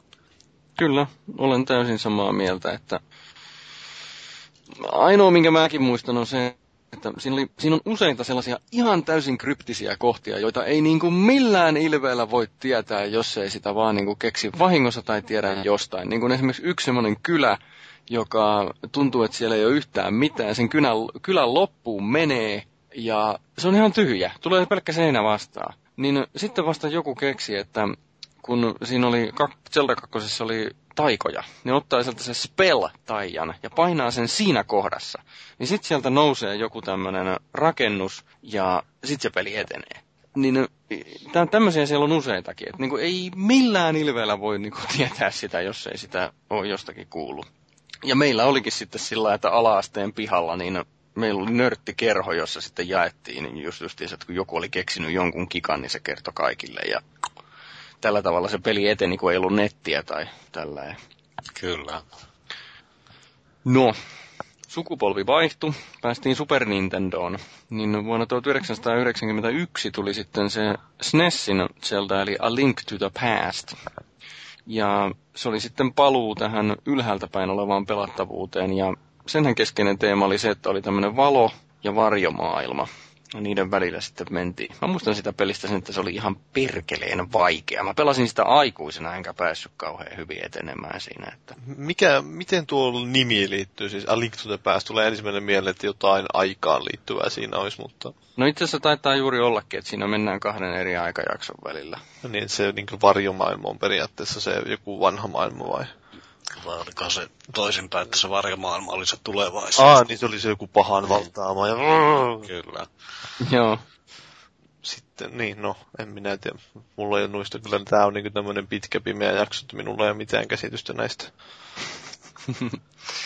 no, jos muistatte semmoisen klassisen, minkähän kokonen se olisi nykyaikaan verrattuna. Ei ihan iPadin kokonen, mutta melkein, niin oli tuo Game Boy tämmöinen raahattava pelikonsoli. Mä muistan vieläkin, että sinne meni kahdeksan semmoista sormipatteria sinne taakse, että se, se oli, se oli tota mustavalkoinen se ruutu ja hirveän pieni. Niin sille julkaistiin vuonna 1993 niin Zelda-peli Link's Awakening. Ja se on siitä erikoinen, että se ei sijoitu lainkaan sinne Hyruleen, johon sijoittuu nämä suurin osa Zeldoista, eikä siellä ole Zeldaa, eikä myöskään Triforcea, vaan pointtina on se, että Linkki herää saarelta, ja sitten siellä seikkaillaan, että sieltä päästään pois sieltä saarelta. Noin tiivistetysti. Oliko siinä nimessä Zelda kuitenkin? Vai oliko se pelkästään Link's Awakening? Kyllä se olisi siellä ihan Legend of Zelda, Link's Awakening. Kyllä Et, joo. Siinä ei ollut Zeldaa kuitenkaan. Ei. ei. Vähän niin kuin tekisi Halo-peli, jossa ei ole Haloa. Niin, tämä Master Chief. No eikö se ole enemmän se Halo, no, siis... Va- vai Halo nimenomaan, niin. Se, se on, semmoisia pelejäkin on tehty kuitenkin. Mutta joo. joo. Joo, ja niin. tästähän tuli tästä Link's Awakeningista vielä sille Game Boy Colorillekin semmoinen deluxe-versio. Oliko se väritetty sitten? Joo, se oli väritetty. Muuten en sitten tiedä, tuskin oli mitään muuta uudistusta. Joo, siis Zelda-peleistä on tullut kaiken maailman uusinta julkaisuja sun muita vastaavia, niin no, ainakaan tässä mun listassani ei nyt ole mainittu niitä uudelleenjulkaisuja, koska mun mielestä niin ne on vaan uudelleenjulkaisuja. Se, jos se Ilmeisesti peli. siihen oli lisätty yksi uusi luolasto. Oh, wow. Joo, niin saattoi muuten ollakin. Siinä on veri, väriluolasto. Kyllä. oh, yeah. mutta siis kyllä, jos peli on hyvä, niin miksei sitä nyt pelaa tietysti toisenkin kerran, mutta tämähän on se Nintendon taktiikka ollut vielä tänäkin päivänä. No, sitten mentiin pitkästi eteenpäin. Super Nintendolle ei muuta Zeldaa ilmestynytkään kuin se A Link to the Past, mutta sitten päästäänkin, tai päästiin oikein siihen videopelisuunnittelun merkkipaaluun, eli Nintendo 64 vuonna 1998 julkaistiin Ocarina of Time, joka oli ensimmäinen 3D-Zelda, ja se on varmaan omana aikanaan keräsi eniten täysiä kymppejä niin kuin joka paikasta. Ja sehän näytti monessakin mielessä, että miten sitä 3D-peliä tehdään, kun 3D-pelit oli silloin vielä aika uusia. Että aika monet pitää Ocarina of Timea parhaimpana ja merkittävämpänä Zeltana ikinä. No miten nyt tässä, kun siinä sanotaan, että se on Ocarina of Time, niin nyt tässä oli jotenkin aikamatkustusta. Tai Joo, ja se Ocarinahan on semmoinen semmoinen nahkaleilin näköinen huilusoitin. Joo, sen mä muistelin. Ja tota, no, noissa aikaisemmissa oltiin menty jalkapelillä, niin Ocarina of Timeissahan mentiin sillä hevosella, eli Eponalla. Eikö siinä ollut siis joku maailmanloppujuttu? Vai oliko se tuossa seuraavassa? Siis... Itse asiassa maailmanloppu taisi olla tuossa seuraavassa. Joo. Okei, okay, hyvä. Mä, mulla on jotain muistikuvia jostain noista peleistä, vaikka en ole pelannutkaan, niin väkisin käydä törmään niihin ja sitten jää mieleen, että mitä niissä tapahtuu. Joo, Joo. no tässä oli myös tässä Okarinassa se, että, että sitten kun se pelin niin kuin, tavallaan puolet sitten pelistä sijoittui siihen linkin aikuisikään, niin siinähän Ganondorf oli jo vallannut maailman ja siinähän on sitten näitä synkempiä mestoja ja tuommoisia, mitä siinä lapsuusajassa. Voi. Minkä näköinen, kuinka paljon siinä on eroa linkillä aikuisena ja lapsena, että on no ei, No, sille, siinä on jonkun verran niissä eri paikoissa semmoisia eroja, että olikohan että tämä sora näiden kala-ihmisten valtakunta oli jäätynyt tai jotain vastaavaa. Ja sitten tämä Prinsessat Zeldan linna oli sitten, se alue oli niin kuin paljon tämmöinen synkempi ja uhkaavampi. Ja sitten taisi olla vielä se Castle Town niin kuin jotenkin raunioina ja muuta tällaista. Mutta ei, ei siinä nyt niin hirveitä radikaaleja eroja ollut sitten kuitenkaan. Mm. No, mä luulen, että me puhutaan Ocarina vähän lisää jatkossa, tuossa vähän myöhemmin. No, kaksi vuotta myöhemmin, eli vuonna 2000, edelleen Nintendo 64, niin tuli sitten toinen 3D-Zelda, eli tämä Majora's Mask. Aika nopeasti tuli kyllä. Joo, todennäköisesti aika lailla samanlaiselle mo- moottorille ja pohjalle sitten. Tai sitten se oli kehityksen alla koko ajan siellä taustalla, niin kuin itse asiassa muuten taitaa nykyään niillä ollakin. Ja Majora's Mask sijoittuu vaihtoehtoiseen versioon tästä Hyrulesta, joka on nimeltään Termina. Ja tämä peli on mulle ehkä kaikkein vierain sieltä. Mä luin Wikipediasta, että semmoinen kuin Skull Kid on pöllinyt Majoras Maskin, eli Majoran naamion. Tietääkö kumpikaan teistä tästä pelistä vähän enemmän? No joo, tämä on mulla ehkä niinku pelatuin Zelda, mitä on. Tätä, tätä on tullut tuota, tahkottua kerran jos toisenkin, ja se on itse asiassa tuossa pari kuukautta sitten viimeksi tätä pelailia. Tämähän on aika erilainen, että tässähän paljon tuota, oli semmoisilla eri naamioilla, mitä siinä piti sitten eri tehtävien aikana, sivutehtävien ja muiden tällaisten aikana hommata käsinsä. Ja tuota, aina sitten jotakin tiettyä naamiota pysty käyttämään, niin sillä sai avattua jonkun uuden tapahtuman tai selvitettyä jonkun homman. Ja sittenhän näitä oli vielä kolme sellaista muodonmuutosnaamaria kanssa. Tai neljä oikeastaan, jos lasketaan se, mikä viimeisenä sitten ihan lopussa saadaan. Ja, ja tämähän on muutenkin rakenteeltaan hyvin erilainen. Että siinä oli se kolmen päivän niin kuin kierto, missä aina joutui sitten lopulta palaamaan alkuun. Ja tietyt asiat tapahtuu aina tiettynä aikoina eri päivinä. Niin sit siinä oli edelleen mukana tuo Ocarina vissiin sitten kuitenkin. Se, Joo, sitä kyllä. edellisestä. Kyllä joo, että sillä sitä käytettiin just tämän ajan muokkaamiseen. Mielenkiintoista. Niin, mullakin taisi olla se itse asiassa tämä, öö, nähdään silloin Gamecubelle, kun julkaistiin justiin se joku ihmeen kokoelmapaketti silloin. Joo, niin siinä oli mukana toi. Joo. Niin oli. Mä omistin sen, mä ostin nimenomaan sen paketin, jossa oli se konsoli ja se, se Zelda-kokoelma, ja sitten mä myin sen 60 sen Zelda-levy, ja sitten mulle 40 eurolla Gamecube. Ja sen takia mä sen ostin, koska mä tiesin, että se porukka sitä jostain syystä osti aika kalliilla erikseenkin. Ja mä ajattelin, että 40 euroa ei ole paha hinta pelikonsolista. Sitten mä myin sen pelikonsolin kuitenkin voitolla. Okei. Okay. Joo. Semmoista elämää on.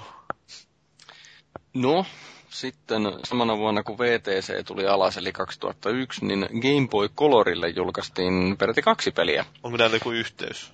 Ää, on. Kaksi siis... peliä ja kaksi tornia. Jaa, no okei, ei ehkä sellaista yhteyttä, niin. Mutta tota, toi The Legend of Zelda Oracle of Seasons ja sitten Oracle of Ages, niin no se ei sijoitu tuohon Hyruleen, vaan se Seasons sijoittuu Holodrumiin ja Ages sijoittuu Labrynnaan. Ja molemmissa on sama idea, että joku hemmo kidnapataan ja sitten sitä pelastetaan. Ja se pääjuoni aukenee sitten lopullisesti vasta, kun on pelannut ne molemmat. Ja ne on tämmöisiä niin sanotusti perinteisiä ylhäältä kuvattuja 2D-pelejä. En ole itse pelannut kumpaakaan. Joo, itse pelasin molempia vähän, että sain joskus tuota lainaa kaverilta, mutta sinne sitten kävi silleen, että mulla niissä molemmissa tuli joku semmoinen kohta, mihin mä jäin jumiin ja se sitten loppui siihen. Että ensin aloitin toisen ja pelasin aikani ja jumituin ja sitten tuota, aloitin toisen ja pelasin aikani ja jumituin ja se oli sitten siinä. Mä justiin keksin, että kuinka näillä voisi tämmöisellä pelillä ajaa jonkun tontsaa hulluksi, että pitäisi pelata ne molemmat pelit läpi, että saisi joku trofi. se olisikin hieno muuten. Oli, niin kuin Intergame Trophy. Niin. Justiinsa. Aivan. Tai sitten sillä, että siinä, siinä on selkeästi ykkönen ja kakkonen, ja sitten kun on sen kak, siinä kakkosen trofilistassa on, että ole pelannut ykkönen ja kakkonen läpi. Niin. Joku, semmo, joku semmoinen trofi. Tämäkin nyt laittaa saman tien Kas Hiraille tässä viestiä. Joo, Kas Hirailes just niin semmoiselle Twitter kuin Kas Hiraile. Sitten päästään mun yhteen suosikkiini. Hei, tätä mäkin on pelannut. Joo. Eli mahtava vehje, eli Gamecubelle, niin vuonna 2002, eli samana vuonna kun maailmanhistorian paras peli Metroid Prime, niin tuli tuo The Legend of Zelda The Wind Waker. Niin se oli kolmiulotteinen ja se oli hyvin tämmöinen sarjakuvamainen ja lapsenomainen grafiikka-asu siinä, semmoinen lepposa musiikki. Zelda oli ihan selkeästi lapsi, vasenkätinen. Ja kulkuvälineenä siinä oli vene. Se oli iso meri, jossa sitten mentiin eri saarille ja siellä seikkailtiin. Se jako mielipiteitä lähinnä varmaan sen lapsenomaisuuden takia, koska jengi odotti sellaista jengi odotti ilmeisesti jotenkin jatkoa Ocarina of Timeille, jossa Link oli aikuinen ja näin.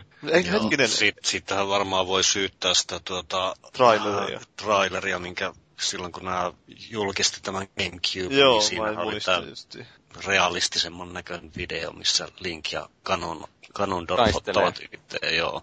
Joo. Itse, joo, nyt, no joo, tää on muuten varmaan se syy, mäkin muista. Hyvä kun sanoitte. Mutta se olikin tämmönen testivideo. Kyllä. Vaan pelkästään sitten, tai tämmönen teknologiademo. Mutta tota, mä tykkäsin suuresti tästä Wind Wakerista. Mä pelasin muistaakseni ihan periaatteessa sen kahteen kertaan. Ja että miksi? No ihan vaan siksi. Se oli kivaa.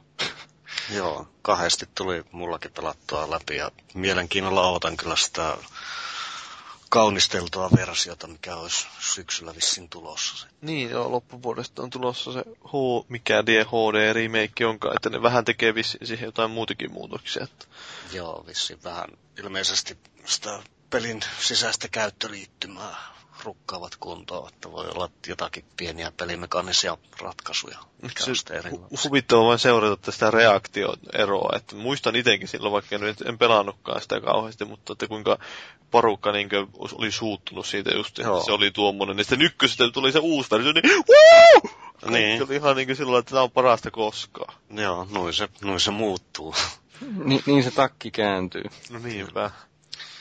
Mutta siis mulla Wind Wakerista, niin mä lähestyin sitä aika lailla tyhjältä, tyhjältä pöydältä tai puhtaalta pöydältä sillä niin kyllä se on hieno peli. On, on. Ja, ja nyt kun tässä puhutaan ja hehkutetaan, niin tulee mieleen, että mä luen arvo, arvioita siitä ri, jul, tai uusinta julkaisusta Wii Ulla ja mietin, että olisiko se sitten syy ostaa se Wii U. Mutta katsotaan sitä sitten. No nyt seuraa, kun alu, alussa puhuttiin tästä, että miksi sillä on vihreä nuttu. Niin tota, siihen mä en osaa vastata, mutta nyt osaan vastata siihen, että miksi sillä on vihreä hattu. Game Boy Advancelle vuonna 2004 julkaistiin tämmönen 2D ylhäältä kuvattu värikäs perinteinen Zelda kuin The Minish Cap. Ja ideana on se, että poika löytää metsästä persoonallisen ja hyvin puheliaan otuksen, joka naamioi itsensä vihreäksi hatuksi. Ja siitä tulee sitten tämä, tämä vihreä hattu ja lähdetään seikkailemaan. Eli siis niin kuin jokaisessa Zelda-pelissä se onkin ollut puhuva hattu. Ilmeisesti vähän niin kuin niin, se on vaan ollut hyvin hiljainen hattu niissä joissakin. Kyllä. Jumalauta, mind blown varmaan kaikille, kun tajuaa, että siellä ne on jutellut selän takana. Mutta joo, mulla on todella, siis vaikka se on Game Boy Advancen peli ja, Zelda, niin mä muistan, että se oli hyvin tarinallinen peli. Mikä on ehkä vähän epätavallista Zelda-peleille, niin jos jostakin löytyy, niin, tai on, on se vissiin kyllä virtuaalikonsolessakin julkaistu, niin suosittelen kyllä lämpimästi. Mä tykkäsin. Joo, ja tämähän on vielä poikkeuksellinen siinä mielessä, että eikö tämä ollut Capcomin tekemä vielä. Joo, joo. Mitä ihmettä, maailma on sekaisin. Joo, se oli varmaan niitä, olisiko ollut ensimmäisempiä kertoja, kun Nintendo alkoi noita omia pääsarjoja ulkoistamaan jollekin. Ottakaapas hetki, mulla on toi, mulla on Game Boy Advance, ihan tuossa hyllyssä näkyy olevan just toi peli, pikku hetki. Mä katson, että onks tää Capcomi. Tai sitä voi vain googlettaa. No joo, mutta kun se on mulla tässä nyt... Herranjumala, mikä tää on tehnyt? En mä kyllä muuten näe ainakaan kovin näkyvästi tässä Capcomin merkkiä. Nyt, nyt, nyt meni vaarallisille vesille. Öö, joo, jaa, hetkinen. Se oli tuo Oracle of Seasons and Oracle of Ages. Ne oli tehnyt Capcom. Ai, Jaha. Joo. Okei. Okay. Eikö niin joo, niin olikin aivan. Se oli, alkoi jo silloin se ulkoistu. Mutta ne oli, ne oli kyllä aloittanut tuo Capcomin firman porukka oli ruvennut tekemään kyllä jo tuota Game Boy Advancelle peliä, mutta sitten vissiin Joo. ne ei koskaan tehnytkään sitä. Joo, varmaankin olisi tota MyScap jonkun pienemmän tämmöisen tuota first party kehittäjä. Mulla on se hyvin vahva mielikuva, että se ei ollut tuota tämän Nintendon Mutta sitten, sitten kyllä on myöhempi Zelda-peli, jossa on vielä ollut Capcom mukana. Mm.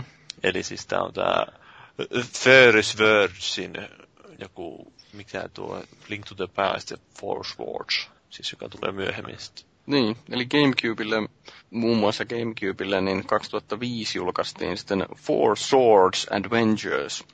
Niin ideana on se, että siinä pystyy neljä pelaajaa pelaamaan monin pelinä, ja se on justiin tällainen ylhäältä 2D kuvattu peli.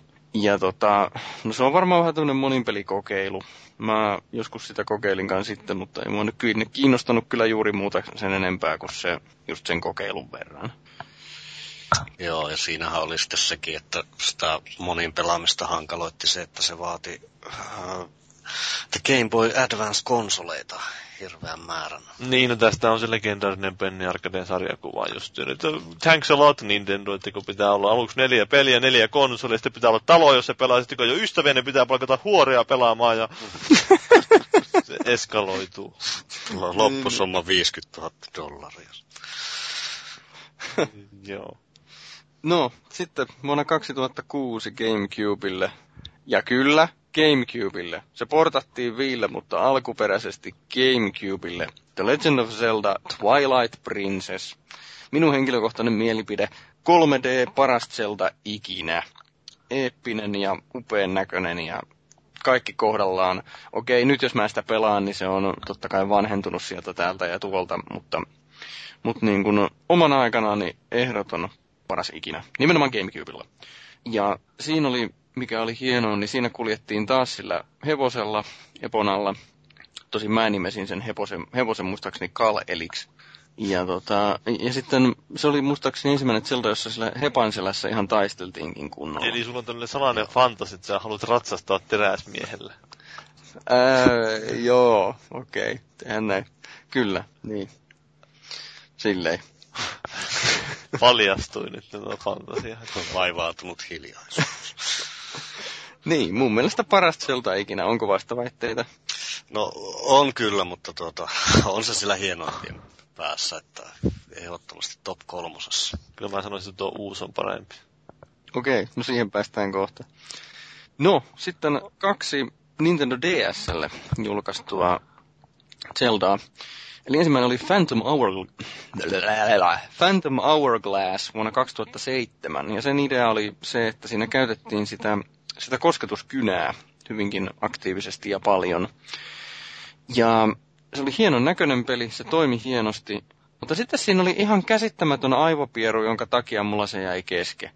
Siinä on se, että siinä pitää tasaisin väliajoin palata semmoiseen yhteen isoon luolastoon, jota mennään aina vähän pidemmälle.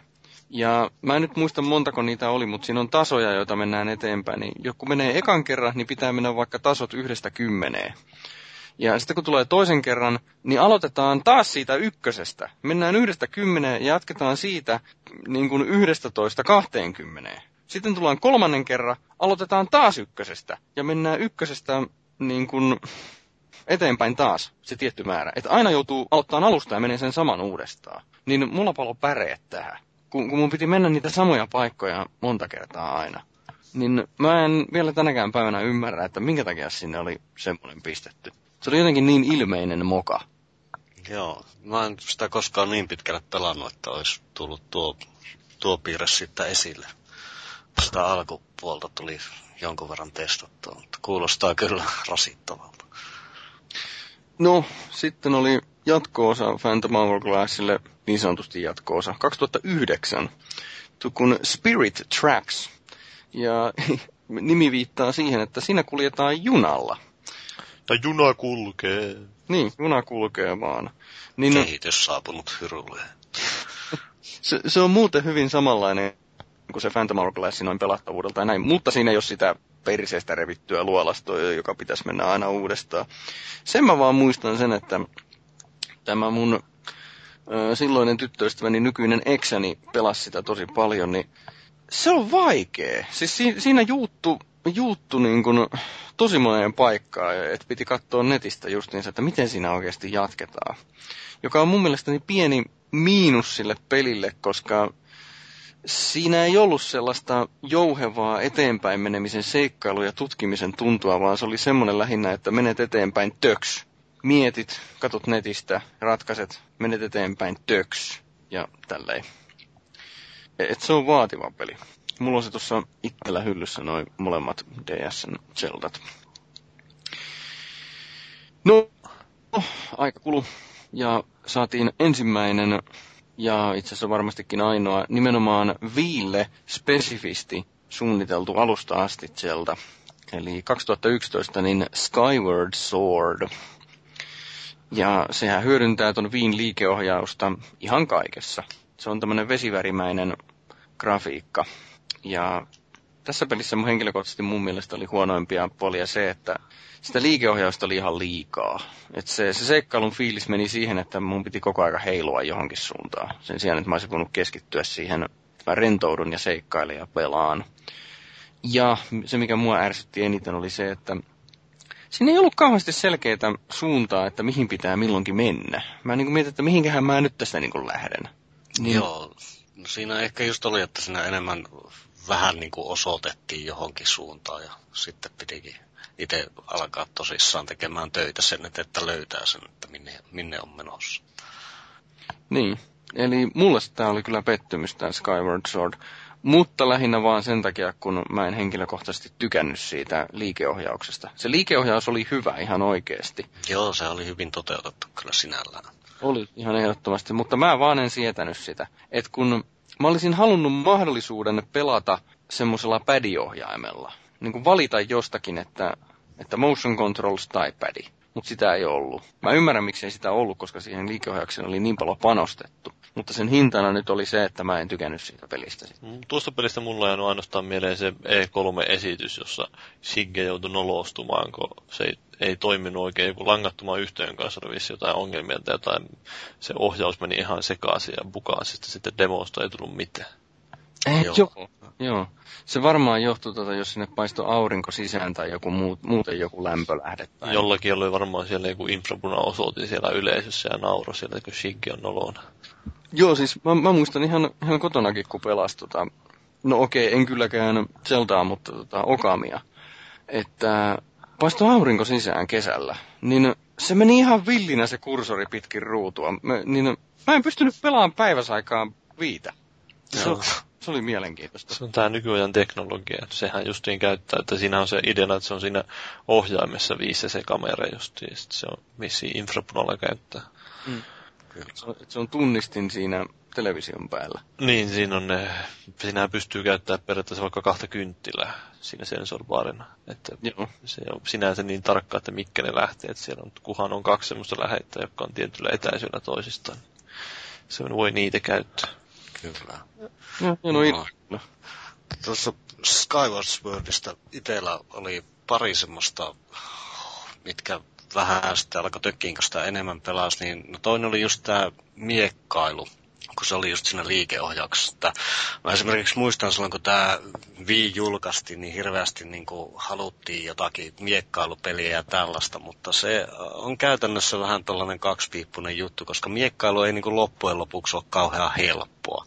Että se on oikeasti niin kuin osattava ennakoida vastustajan lyönnit ja sitten sen myötä kääntää sitä omaa miekkaa ja tuolle, niin esimerkiksi tämä viimeinen vastustaja sitten meni vähän semmoiseksi turhauttavaksi huitomiseksi ja heilumiseksi siinä, että kun ei siinä kuitenkaan kun kauhean taistelun tiimenny, tiimellyksessä, niin se on yllättävän vaikea niin kuin pitää kuuli päällä ja sitten rauhallisesti niin kuin ottaa se homma. Että kyllä sä enemmän, e, e, monesti niin kuin enemmänkin alat huitoa sitten sille refleksinomaisesti siinä paniikissa sitä ja sitten se hyvin helposti se ohjaus katosi tai se miekan ja kapulan yhteys siinä. Ja sitten tuota, toinen oli se, että toisin niin kuin maailmaan enemmänkin pieniä kyliä tai tollasia, mitä noissa aikaisemmissa seldoissa on ollut. Mm. Että se olisi tuonut semmoista tietynlaista elävää syttien maailmaan. Mutta muuten kyllä pidin niin sitten ajatuksesta, mikä siinä oli, että, että jo, jokaiseen temppeliin menonsakin oli jo oma seikkailunsa. Mutta tuota, hyvin tuommoinen, pidin silloin kun sitä pelasin, mutta jälkeenpäin se on vähän mietityttänyt kyllä. Niin. Se on vähän joo, se on jännä, tuli mieleen tässä nyt kun katsoo tätä listausta, niin että 3DSlle ei ole vielä tullut niin varsinaista Zeldaa ollenkaan sitten vissiin. Joo, eikä sitten ole oikein niin mitään kyllä kerrottukaan, että on, onko semmoista sitten tekeilläkään. Siitä tuli siitä Ocarina of Timeista tuli se remake, mutta onko muuta tullut? Ei varmaan. Ei joo. Kaikenlailla spin-offeja varmaan Smash Bros. Brothersia ja sun muita, mutta ei, ei niinku sitä oikeeta varmaan. Että... Kova paikka nuorelle ihmiselle. Kyllä. No, Zeldoja on sitten julkaistu tosiaan, mitä sivuttiinkin, niin esimerkiksi Philipsin CD, CDI, CDI-laitteelle – mutta tota, ei niistä nyt puhuta. Onko niitä peräti kolme, ne on aika paskoja. Tämä James Rolfe, eli Angry, Angry Video Game Nerd, AVGN, niin se on käsitellyt ne hyvinkin perinpohjaisesti. Jos kiinnostaa, niin voi katsoa YouTubesta. Sitä on taitu tehdä oma, tai tehdä omaa peliäkin vissiin siitä Angry Video Game Nerdistä. Joo, se on Joo. joku, joku mobiiliperi vissiin on. Steamissa mä ainakin sen bongasin. Joo. No, semmoisia Zelda-pelejä tullut ajan kanssa, melkoinen nippu. Ja no sitten, parhaita Zelda-muistoja. Nyt, nyt lähtee se nostalginen, oi niitä aikoja, minä muistan kun silloin oltiin vaihe. Ja minä aloitan röyhkeästi ensimmäisenä, eli Twilight Princessi, tämä joka Gamecubelle tuli sitten 2006. Gamecubelle, Gamecubelle, ei Ville niin joku E3-traileri vuonna 2004, niin se oli suorastaan uskonnollinen kokemus, kun sen näki ensimmäisen kerran, kun, kun se Wind Waker oli niin hieno ja oli kulunut jo kaksi vuotta siitä, ja sitten tuli realistista, NS-realistisen näköistä Zeldaa, justi eeppinen musa ja miekat heiluu ja kaikki on upeeta ja näin edelleen. Ja sitten kun vihdoin sai sen pelin 2006 käteensä ja huone pimeäksi ja se pieni laatikko Gamecube, niin... Housut alas ja... ei, ei, ei housuta alas, mutta tota, tärisevin käsin se pieni levy sinne sisään ja laitetaan päälle ja Gamecubein logo tulee ja sitten se lähtee menemään ja Epic Musa jatkuu edelleen ja au, se susi ulvoo siinä justiinsa, niin aah, nyt tulee jotain hienoa. Ja tulihan sieltä hienoa. Kyllä. Se on mun paras Zelda-muisto. Joo, mulla paras menee vielä vähän kauemmas. Tässä, tuota, kun mulla oli itse asiassa Nintendo 64 edellisessä semmoinen parin vuoden tuota, pelaamattomuuskausi, että siinä ei kauheasti tullut pelattua mitään, mutta tuota, Ocarina of Timein vuoksi sitten ostin Nintendo 64, mutta ja siinä oli paljon hienoja hetkiä kyllä Ocarinaankin kanssa, mutta Majora's Mask sitten niin räjäytti oikein kunnolla pankin, että muistan siinä, kun oli sen, jo, mikä siinä joku pari tuntia meni siinä alkuhommassa, et, ennen kuin pääsi sen keskeisenä paikkana toimivan kaupungin ulkopuolelle, niin sinne terminakenttä ja siinä sitten pärähti tämä klassinen Zelda-tunnari käyntiin, niin se niin kuin nosti niskakarvat pystyyn. Se oli hienoa. Silloin tuntui, että tässä on niin jotakin eeppistä menoa nyt luvassa ja niin sitä olikin sitten. Mm. Oletteko, ootteko itkenyt koskaan, kun olette pelannut Zelda? Vaivautunut hiljaisuus. No tota, m- mulla oli fiilis tota melkein sitä luokkaa, kun mä pääsin Mass Effect 2 läpi, eikä kukaan kuollut, mutta tota, en mä nyt se... en mä nyt Zeldassa ole kyllä pillittänyt. No, se on ehkä ihan ymmärrettävä. Mä mietin, että siinä on ehkä nostalgia fuuruissa voisi ehkä tulla just jonkunlainen tippo silmä. Mutta... Mm. No mikä on Paavin paras Zelda-muisto? No... Taisitko sä kertoakin sen jo? niin, en, en. No siis se on tää E3-messukko, siis tää on eri, e, eri E3-messut. Se taitaa olla itse asiassa justiin se, taitaa olla, öö, se, kun ne esitteli tuon mikähän se oli? Mä en yhtään muista, mikä vuosi tämä oli. Olisiko just tyyli oli kuin Skyward Sword vai joku tämmönen, jonkun pelin julkistus kuitenkin. Näytetään joku traileri pelistä, se saattaa olla Twilight Princessikin, sitten tää, tää Shigge tulee yllättäen sieltä jostain puskasta, niinkö tämän miekan ja kilven kanssa sieltä lavan takaa savujen saattelemana eeppisen. Ilman paitaa. No ei, oli, mä, mun mielestä se oli ilman paitaa, mutta sitten sillä oli paita. Oli, no jos mä olisin ollut paikalla, niin mä olisin hypännyt lavalle ja repinyt sen paijan sen päältä. Alkanut öljyämään sen. No kyllä. Öljytty ylävartalo olisi kelmeillyt lavan spottivalojen heijastuksessa ja Spektaakkeli. Kyllä, sitten olisi tullut semmoisia paidattomia tai gladiaattoreita, jotka Siggi olisi peitonut niille miekalle ja kilvellä. Sitten olisi oma gladiaattorinäytös. Sitten sitten sieltä olisi tullut Satoru Ivata sieltä kulman takaa, kun sillä olisi ollut viimeinen niistä gladiaattoreista sinne miekan kärjessä kiinni maassa lyötynä, niin sitten se Satoru Ivata olisi tullut sieltä ja näyttänyt peukkalua alaspäin, ja sitten se olisi pistänyt sen kaulan poikki. Sun selvästi pitäisi kyllä lähteä tuonne Nintendolle PR-mieheksi hoitaa näitä messutapahtumia. Kyllä. Suunnittelemaan näytöksiä. No. Tätä ei siis tapahtunut. Tätä ei siis tapahtunut.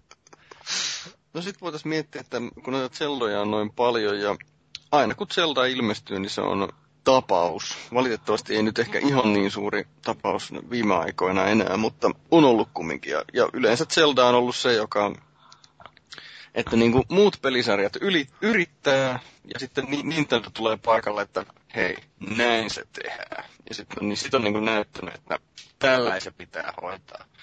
Niin mun mielestäni merkittävin Zelda on ollut tätä taustaa vasta niin tämä Ocarina of Time, koska silloin omana aikanaan 3D-pelit oli vielä uusi asia, ja, mutta sitten Ocarina of Time näytti, miten se niin kuin pitää hoitaa. Vastaväitteitä. No ei kauheasti.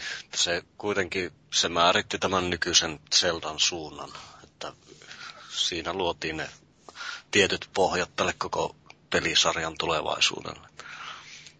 Hmm. Meillä on liikuttava yksimielisyys, joten keskustelu jää tältä osin aika lyhyeksi.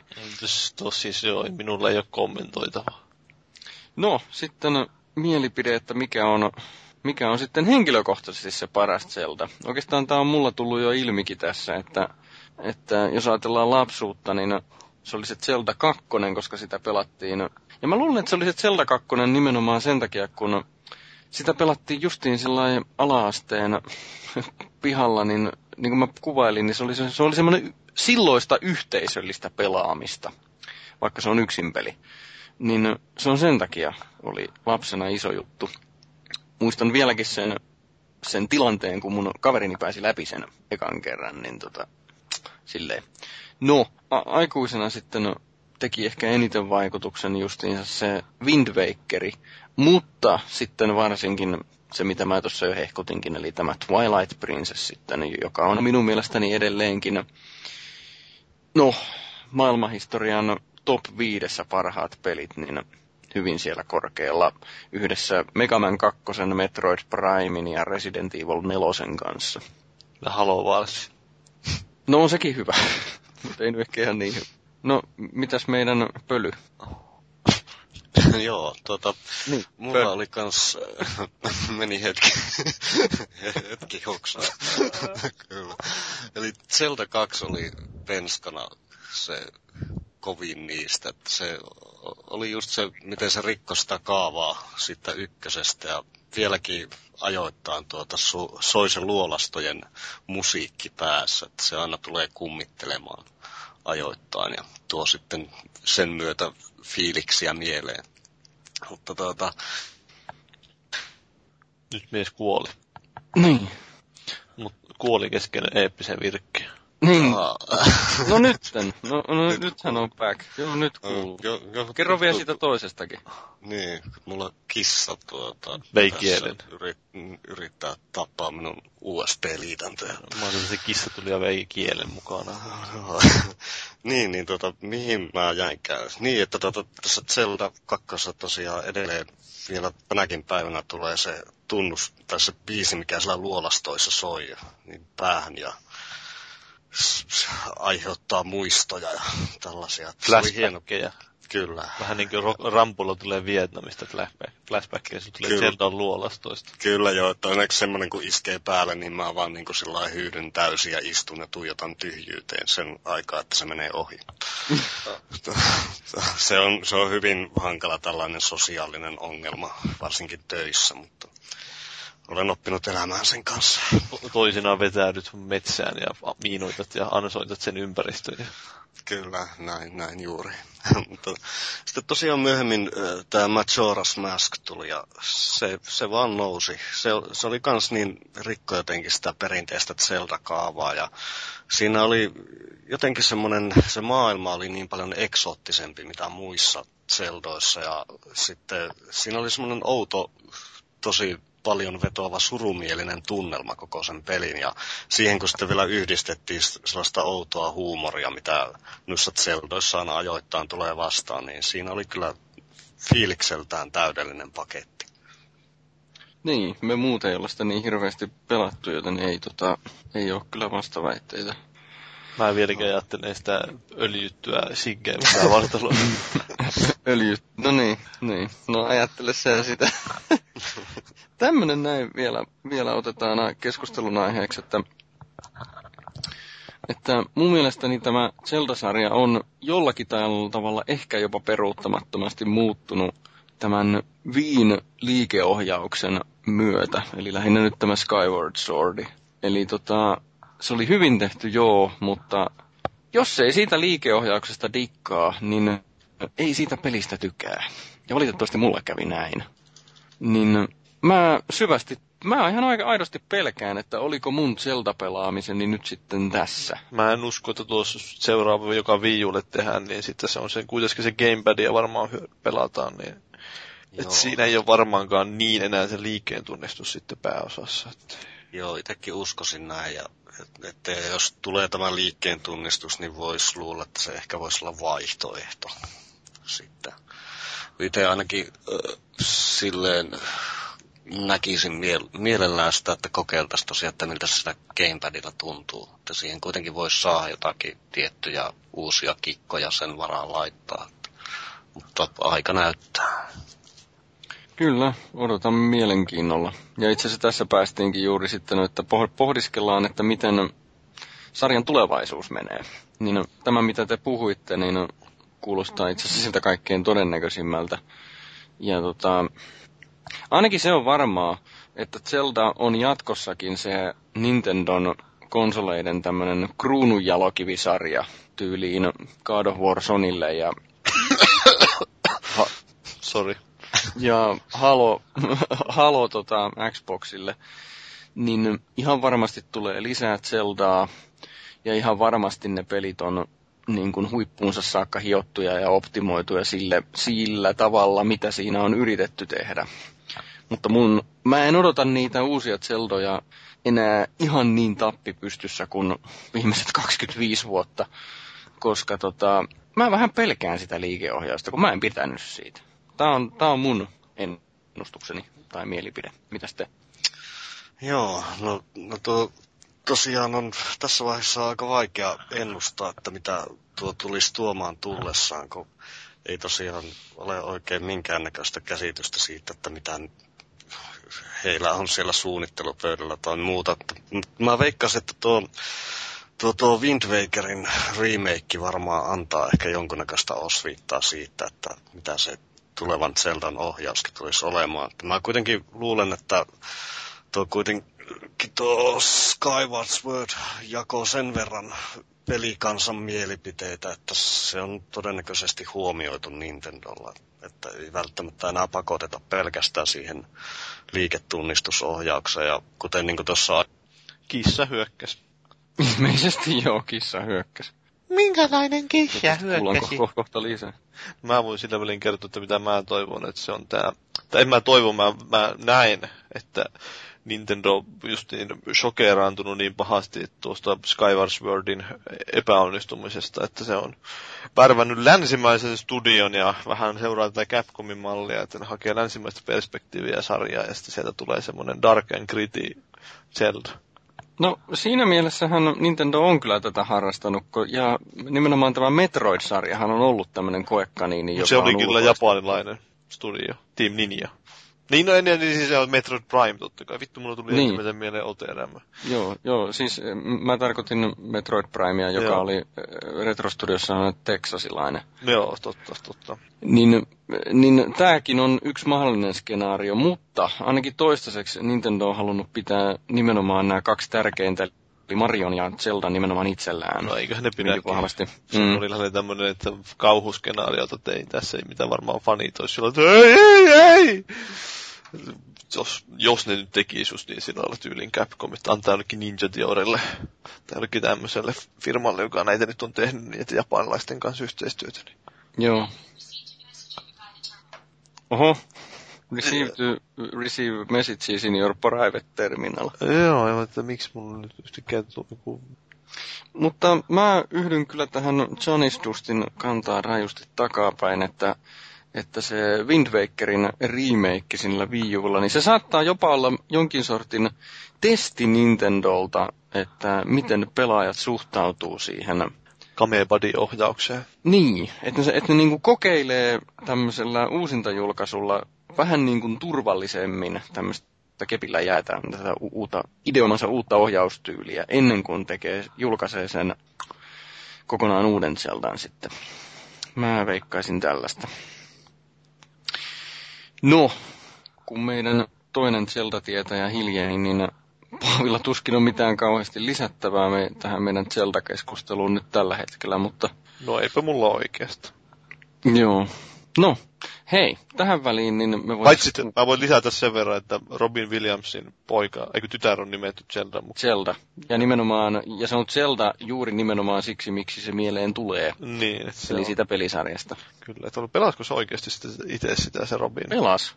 Pelas. Mielenkiintoinen. Se, sehän on ihan, oli Skyward Swordin niin mainoksissa oli sekä Niin Robin oli, joo, Williams niin et, että tämä Joo, joo, Zelda. sen mä muistan.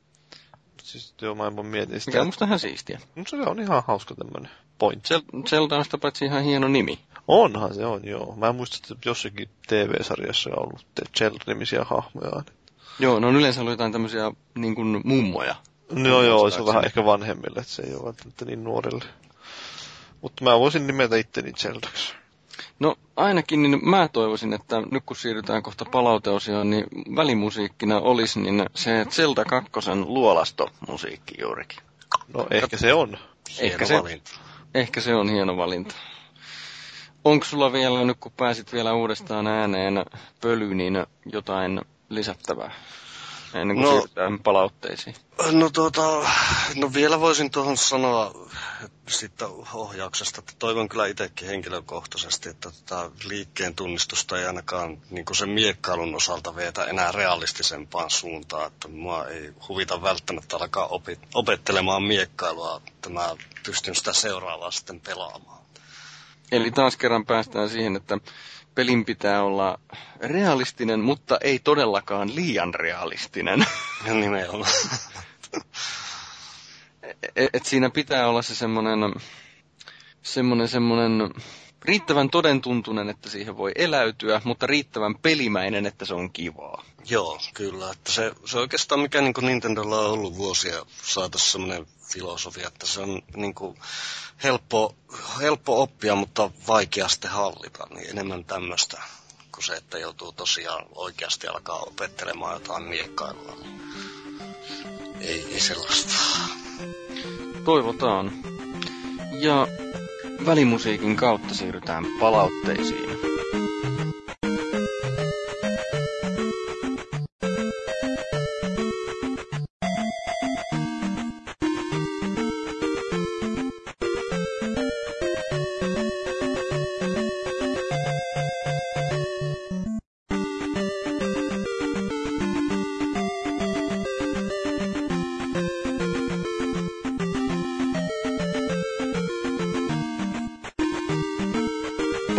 Palautteiden aika. Ja meille voi lähettää palautetta tietysti foorumin kautta, joka taitaa olla se käytetyin ehkä. No sitten on myöskin sähköpostilla podcast at konsolifin.net. Sitten meillä on tietysti Facebookissa Konsolifin podcast-sivu. Ja Twitterissä on at Kofin podcast. Ja Irkissä on sitten meillä kanavana Risuaita Konsolifin. Kyllä, Irknetissä. Joo, Irknetissä. Niin, muistaa taas lisätä tuonne, kun se ei ole siinä meidän hienossa käsikirjoituspohjassa vielä valmiina. Se pitäisi sitten lisätä sinne, niin se tulisi automaattisesti. Mutta niin, palautteita. Niin, palautteita nyt on tuolta foorumilta ja tässä tapauksessa vain yhdeltä henkilöltä. Siellä oli muutakin keskustelua, mutta syystä tai toisesta mä nyt diktatorisesti poimin sieltä no se oli yksi aika kolme pitkä. palautetta. No joo, lähinnä se siinä oli yksi hyvin seikkaperäinen palaute, joka sitten varmaan tyhjensi kaikkien muidenkin mielipiteet, kun sinne ei oli vähän niin kuin täydennyksiä lähinnä siihen muilla. Eli herra, Kapula, herra tai rouva Kapulasta niin sanoo, että kaikki jaksot sadanen jälkeen ovat olleet ainakin viikon keskustelun osalta täyttä rautaa, mielenkiintoisia vieraita ja intohimoja herättäviä aiheita. Niin totta kai sitä on itsekin mukava keskustella, kun se aihe on selkeästi jotenkin mielenkiintoinen. Että, Itseään lähellä, vähän niin kuin tämä Zelda. joo, kyllä. Kyllä joo. Tai sitten joku semmoinen, missä Jyri on tietysti kunnostautunut, että puhutaan enemmän tästä, ei puhuta niinkään välttämättä peleistä tai pelisarjoista, mistä ehkä minä pidän enemmän, vaan puhutaan tästä pelikulttuurista laajemmin sitten, niin kuin nyt vaikka se, että haastatellaan pelikauppiasta tai näin edelleen. Siinäkin oli tosiaan siinä pelikauppiasjaksossa se hassusti meni justiin, että se, niin kuin, sen Juhon toivomuksesta hän osallistui vain siihen viikon keskusteluun. Ja sitten siinä tietenkin, mä mietin, että se olisi ihan hyvä käytäntö sinänsä justiin, koska nyt ei niin se monesti käynyt sillä tavalla, että kun vieras on mukana koko jakson, niin sitten se on ihan hiljaa siinä se nämä tyyli nämä peli- ja uutisosiot, ja sitten se vasta alkaa puhua siellä viikon aiheessa, mutta sitten pelote toisaalta se, että jos ei siinä ole minkäänlaista tämmöistä lämmittelyä, että jos lähdetään kylmiltään siihen viikon aiheeseen sitten puhumaan vain suoraan, niin sitten se voi olla vähän jäätävä se keskustelu. Mutta nyt ei ollut sitä ongelmaa, kun Juho oli niin asiallisesti äänessä koko ajan.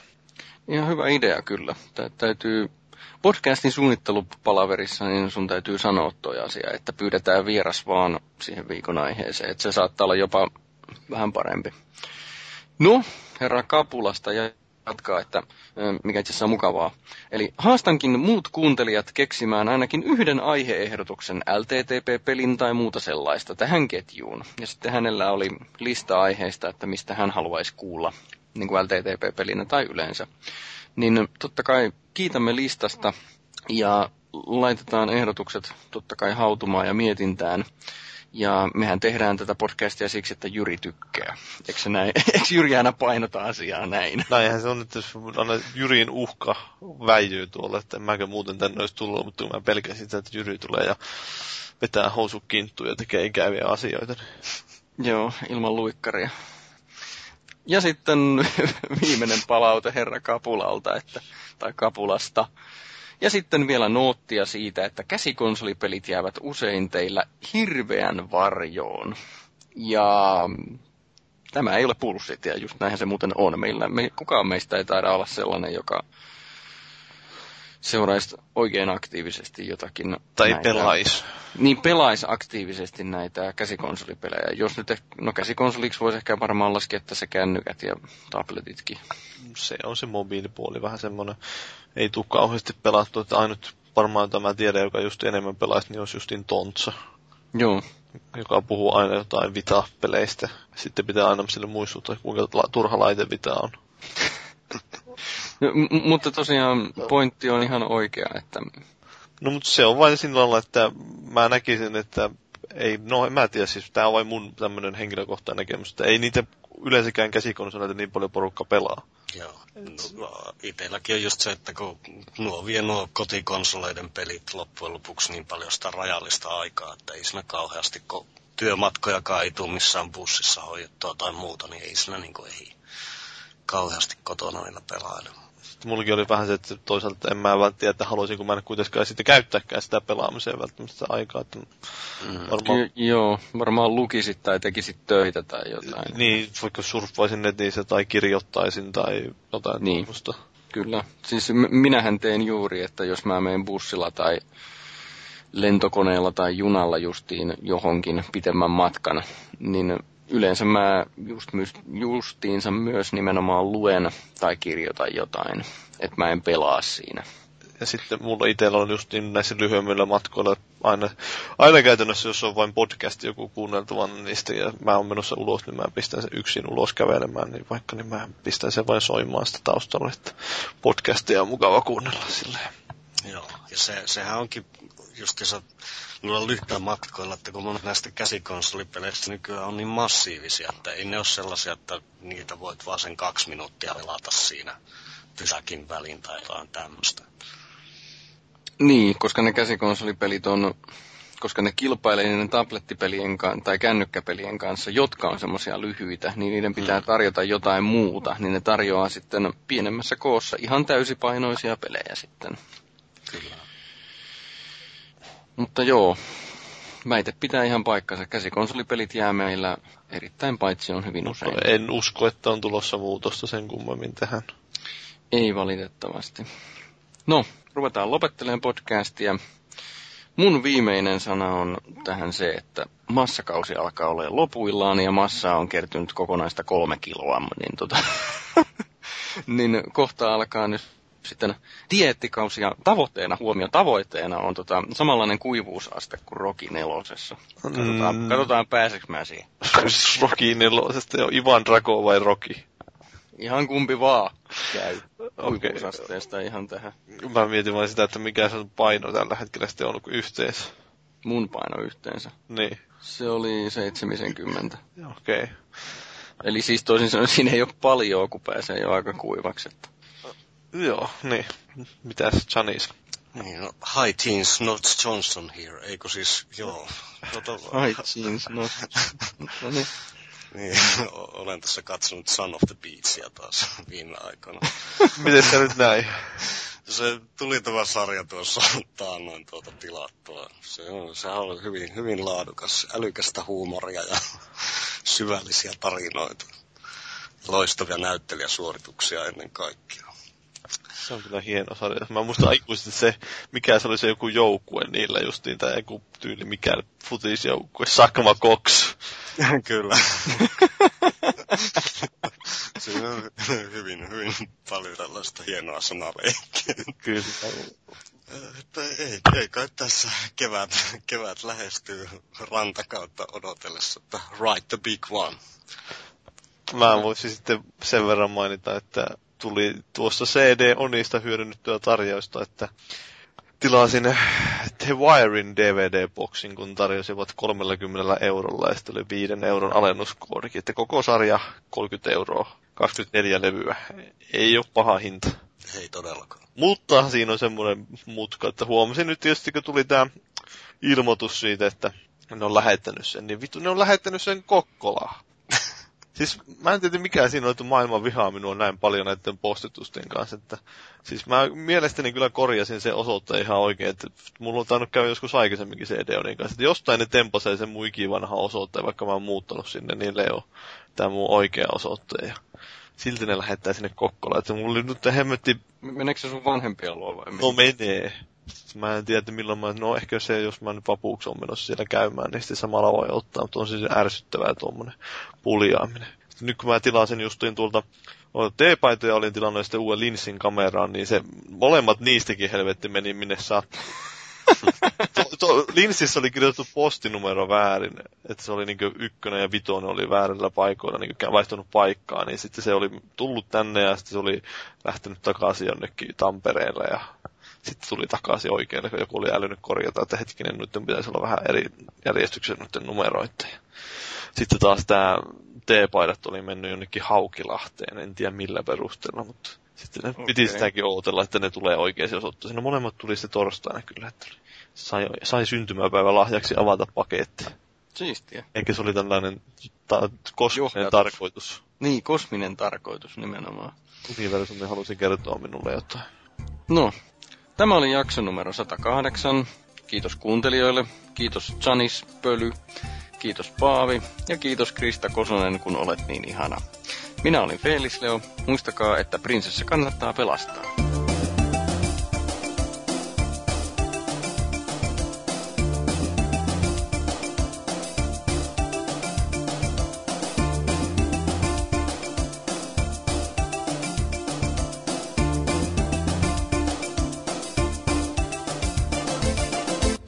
Already talked about putting stuff in. You been tested on the streets. Maybe you act different in them rooms downtown. Boy, you been throwing up all kind of back talk about shit. Buck wilding about this and that. Like what?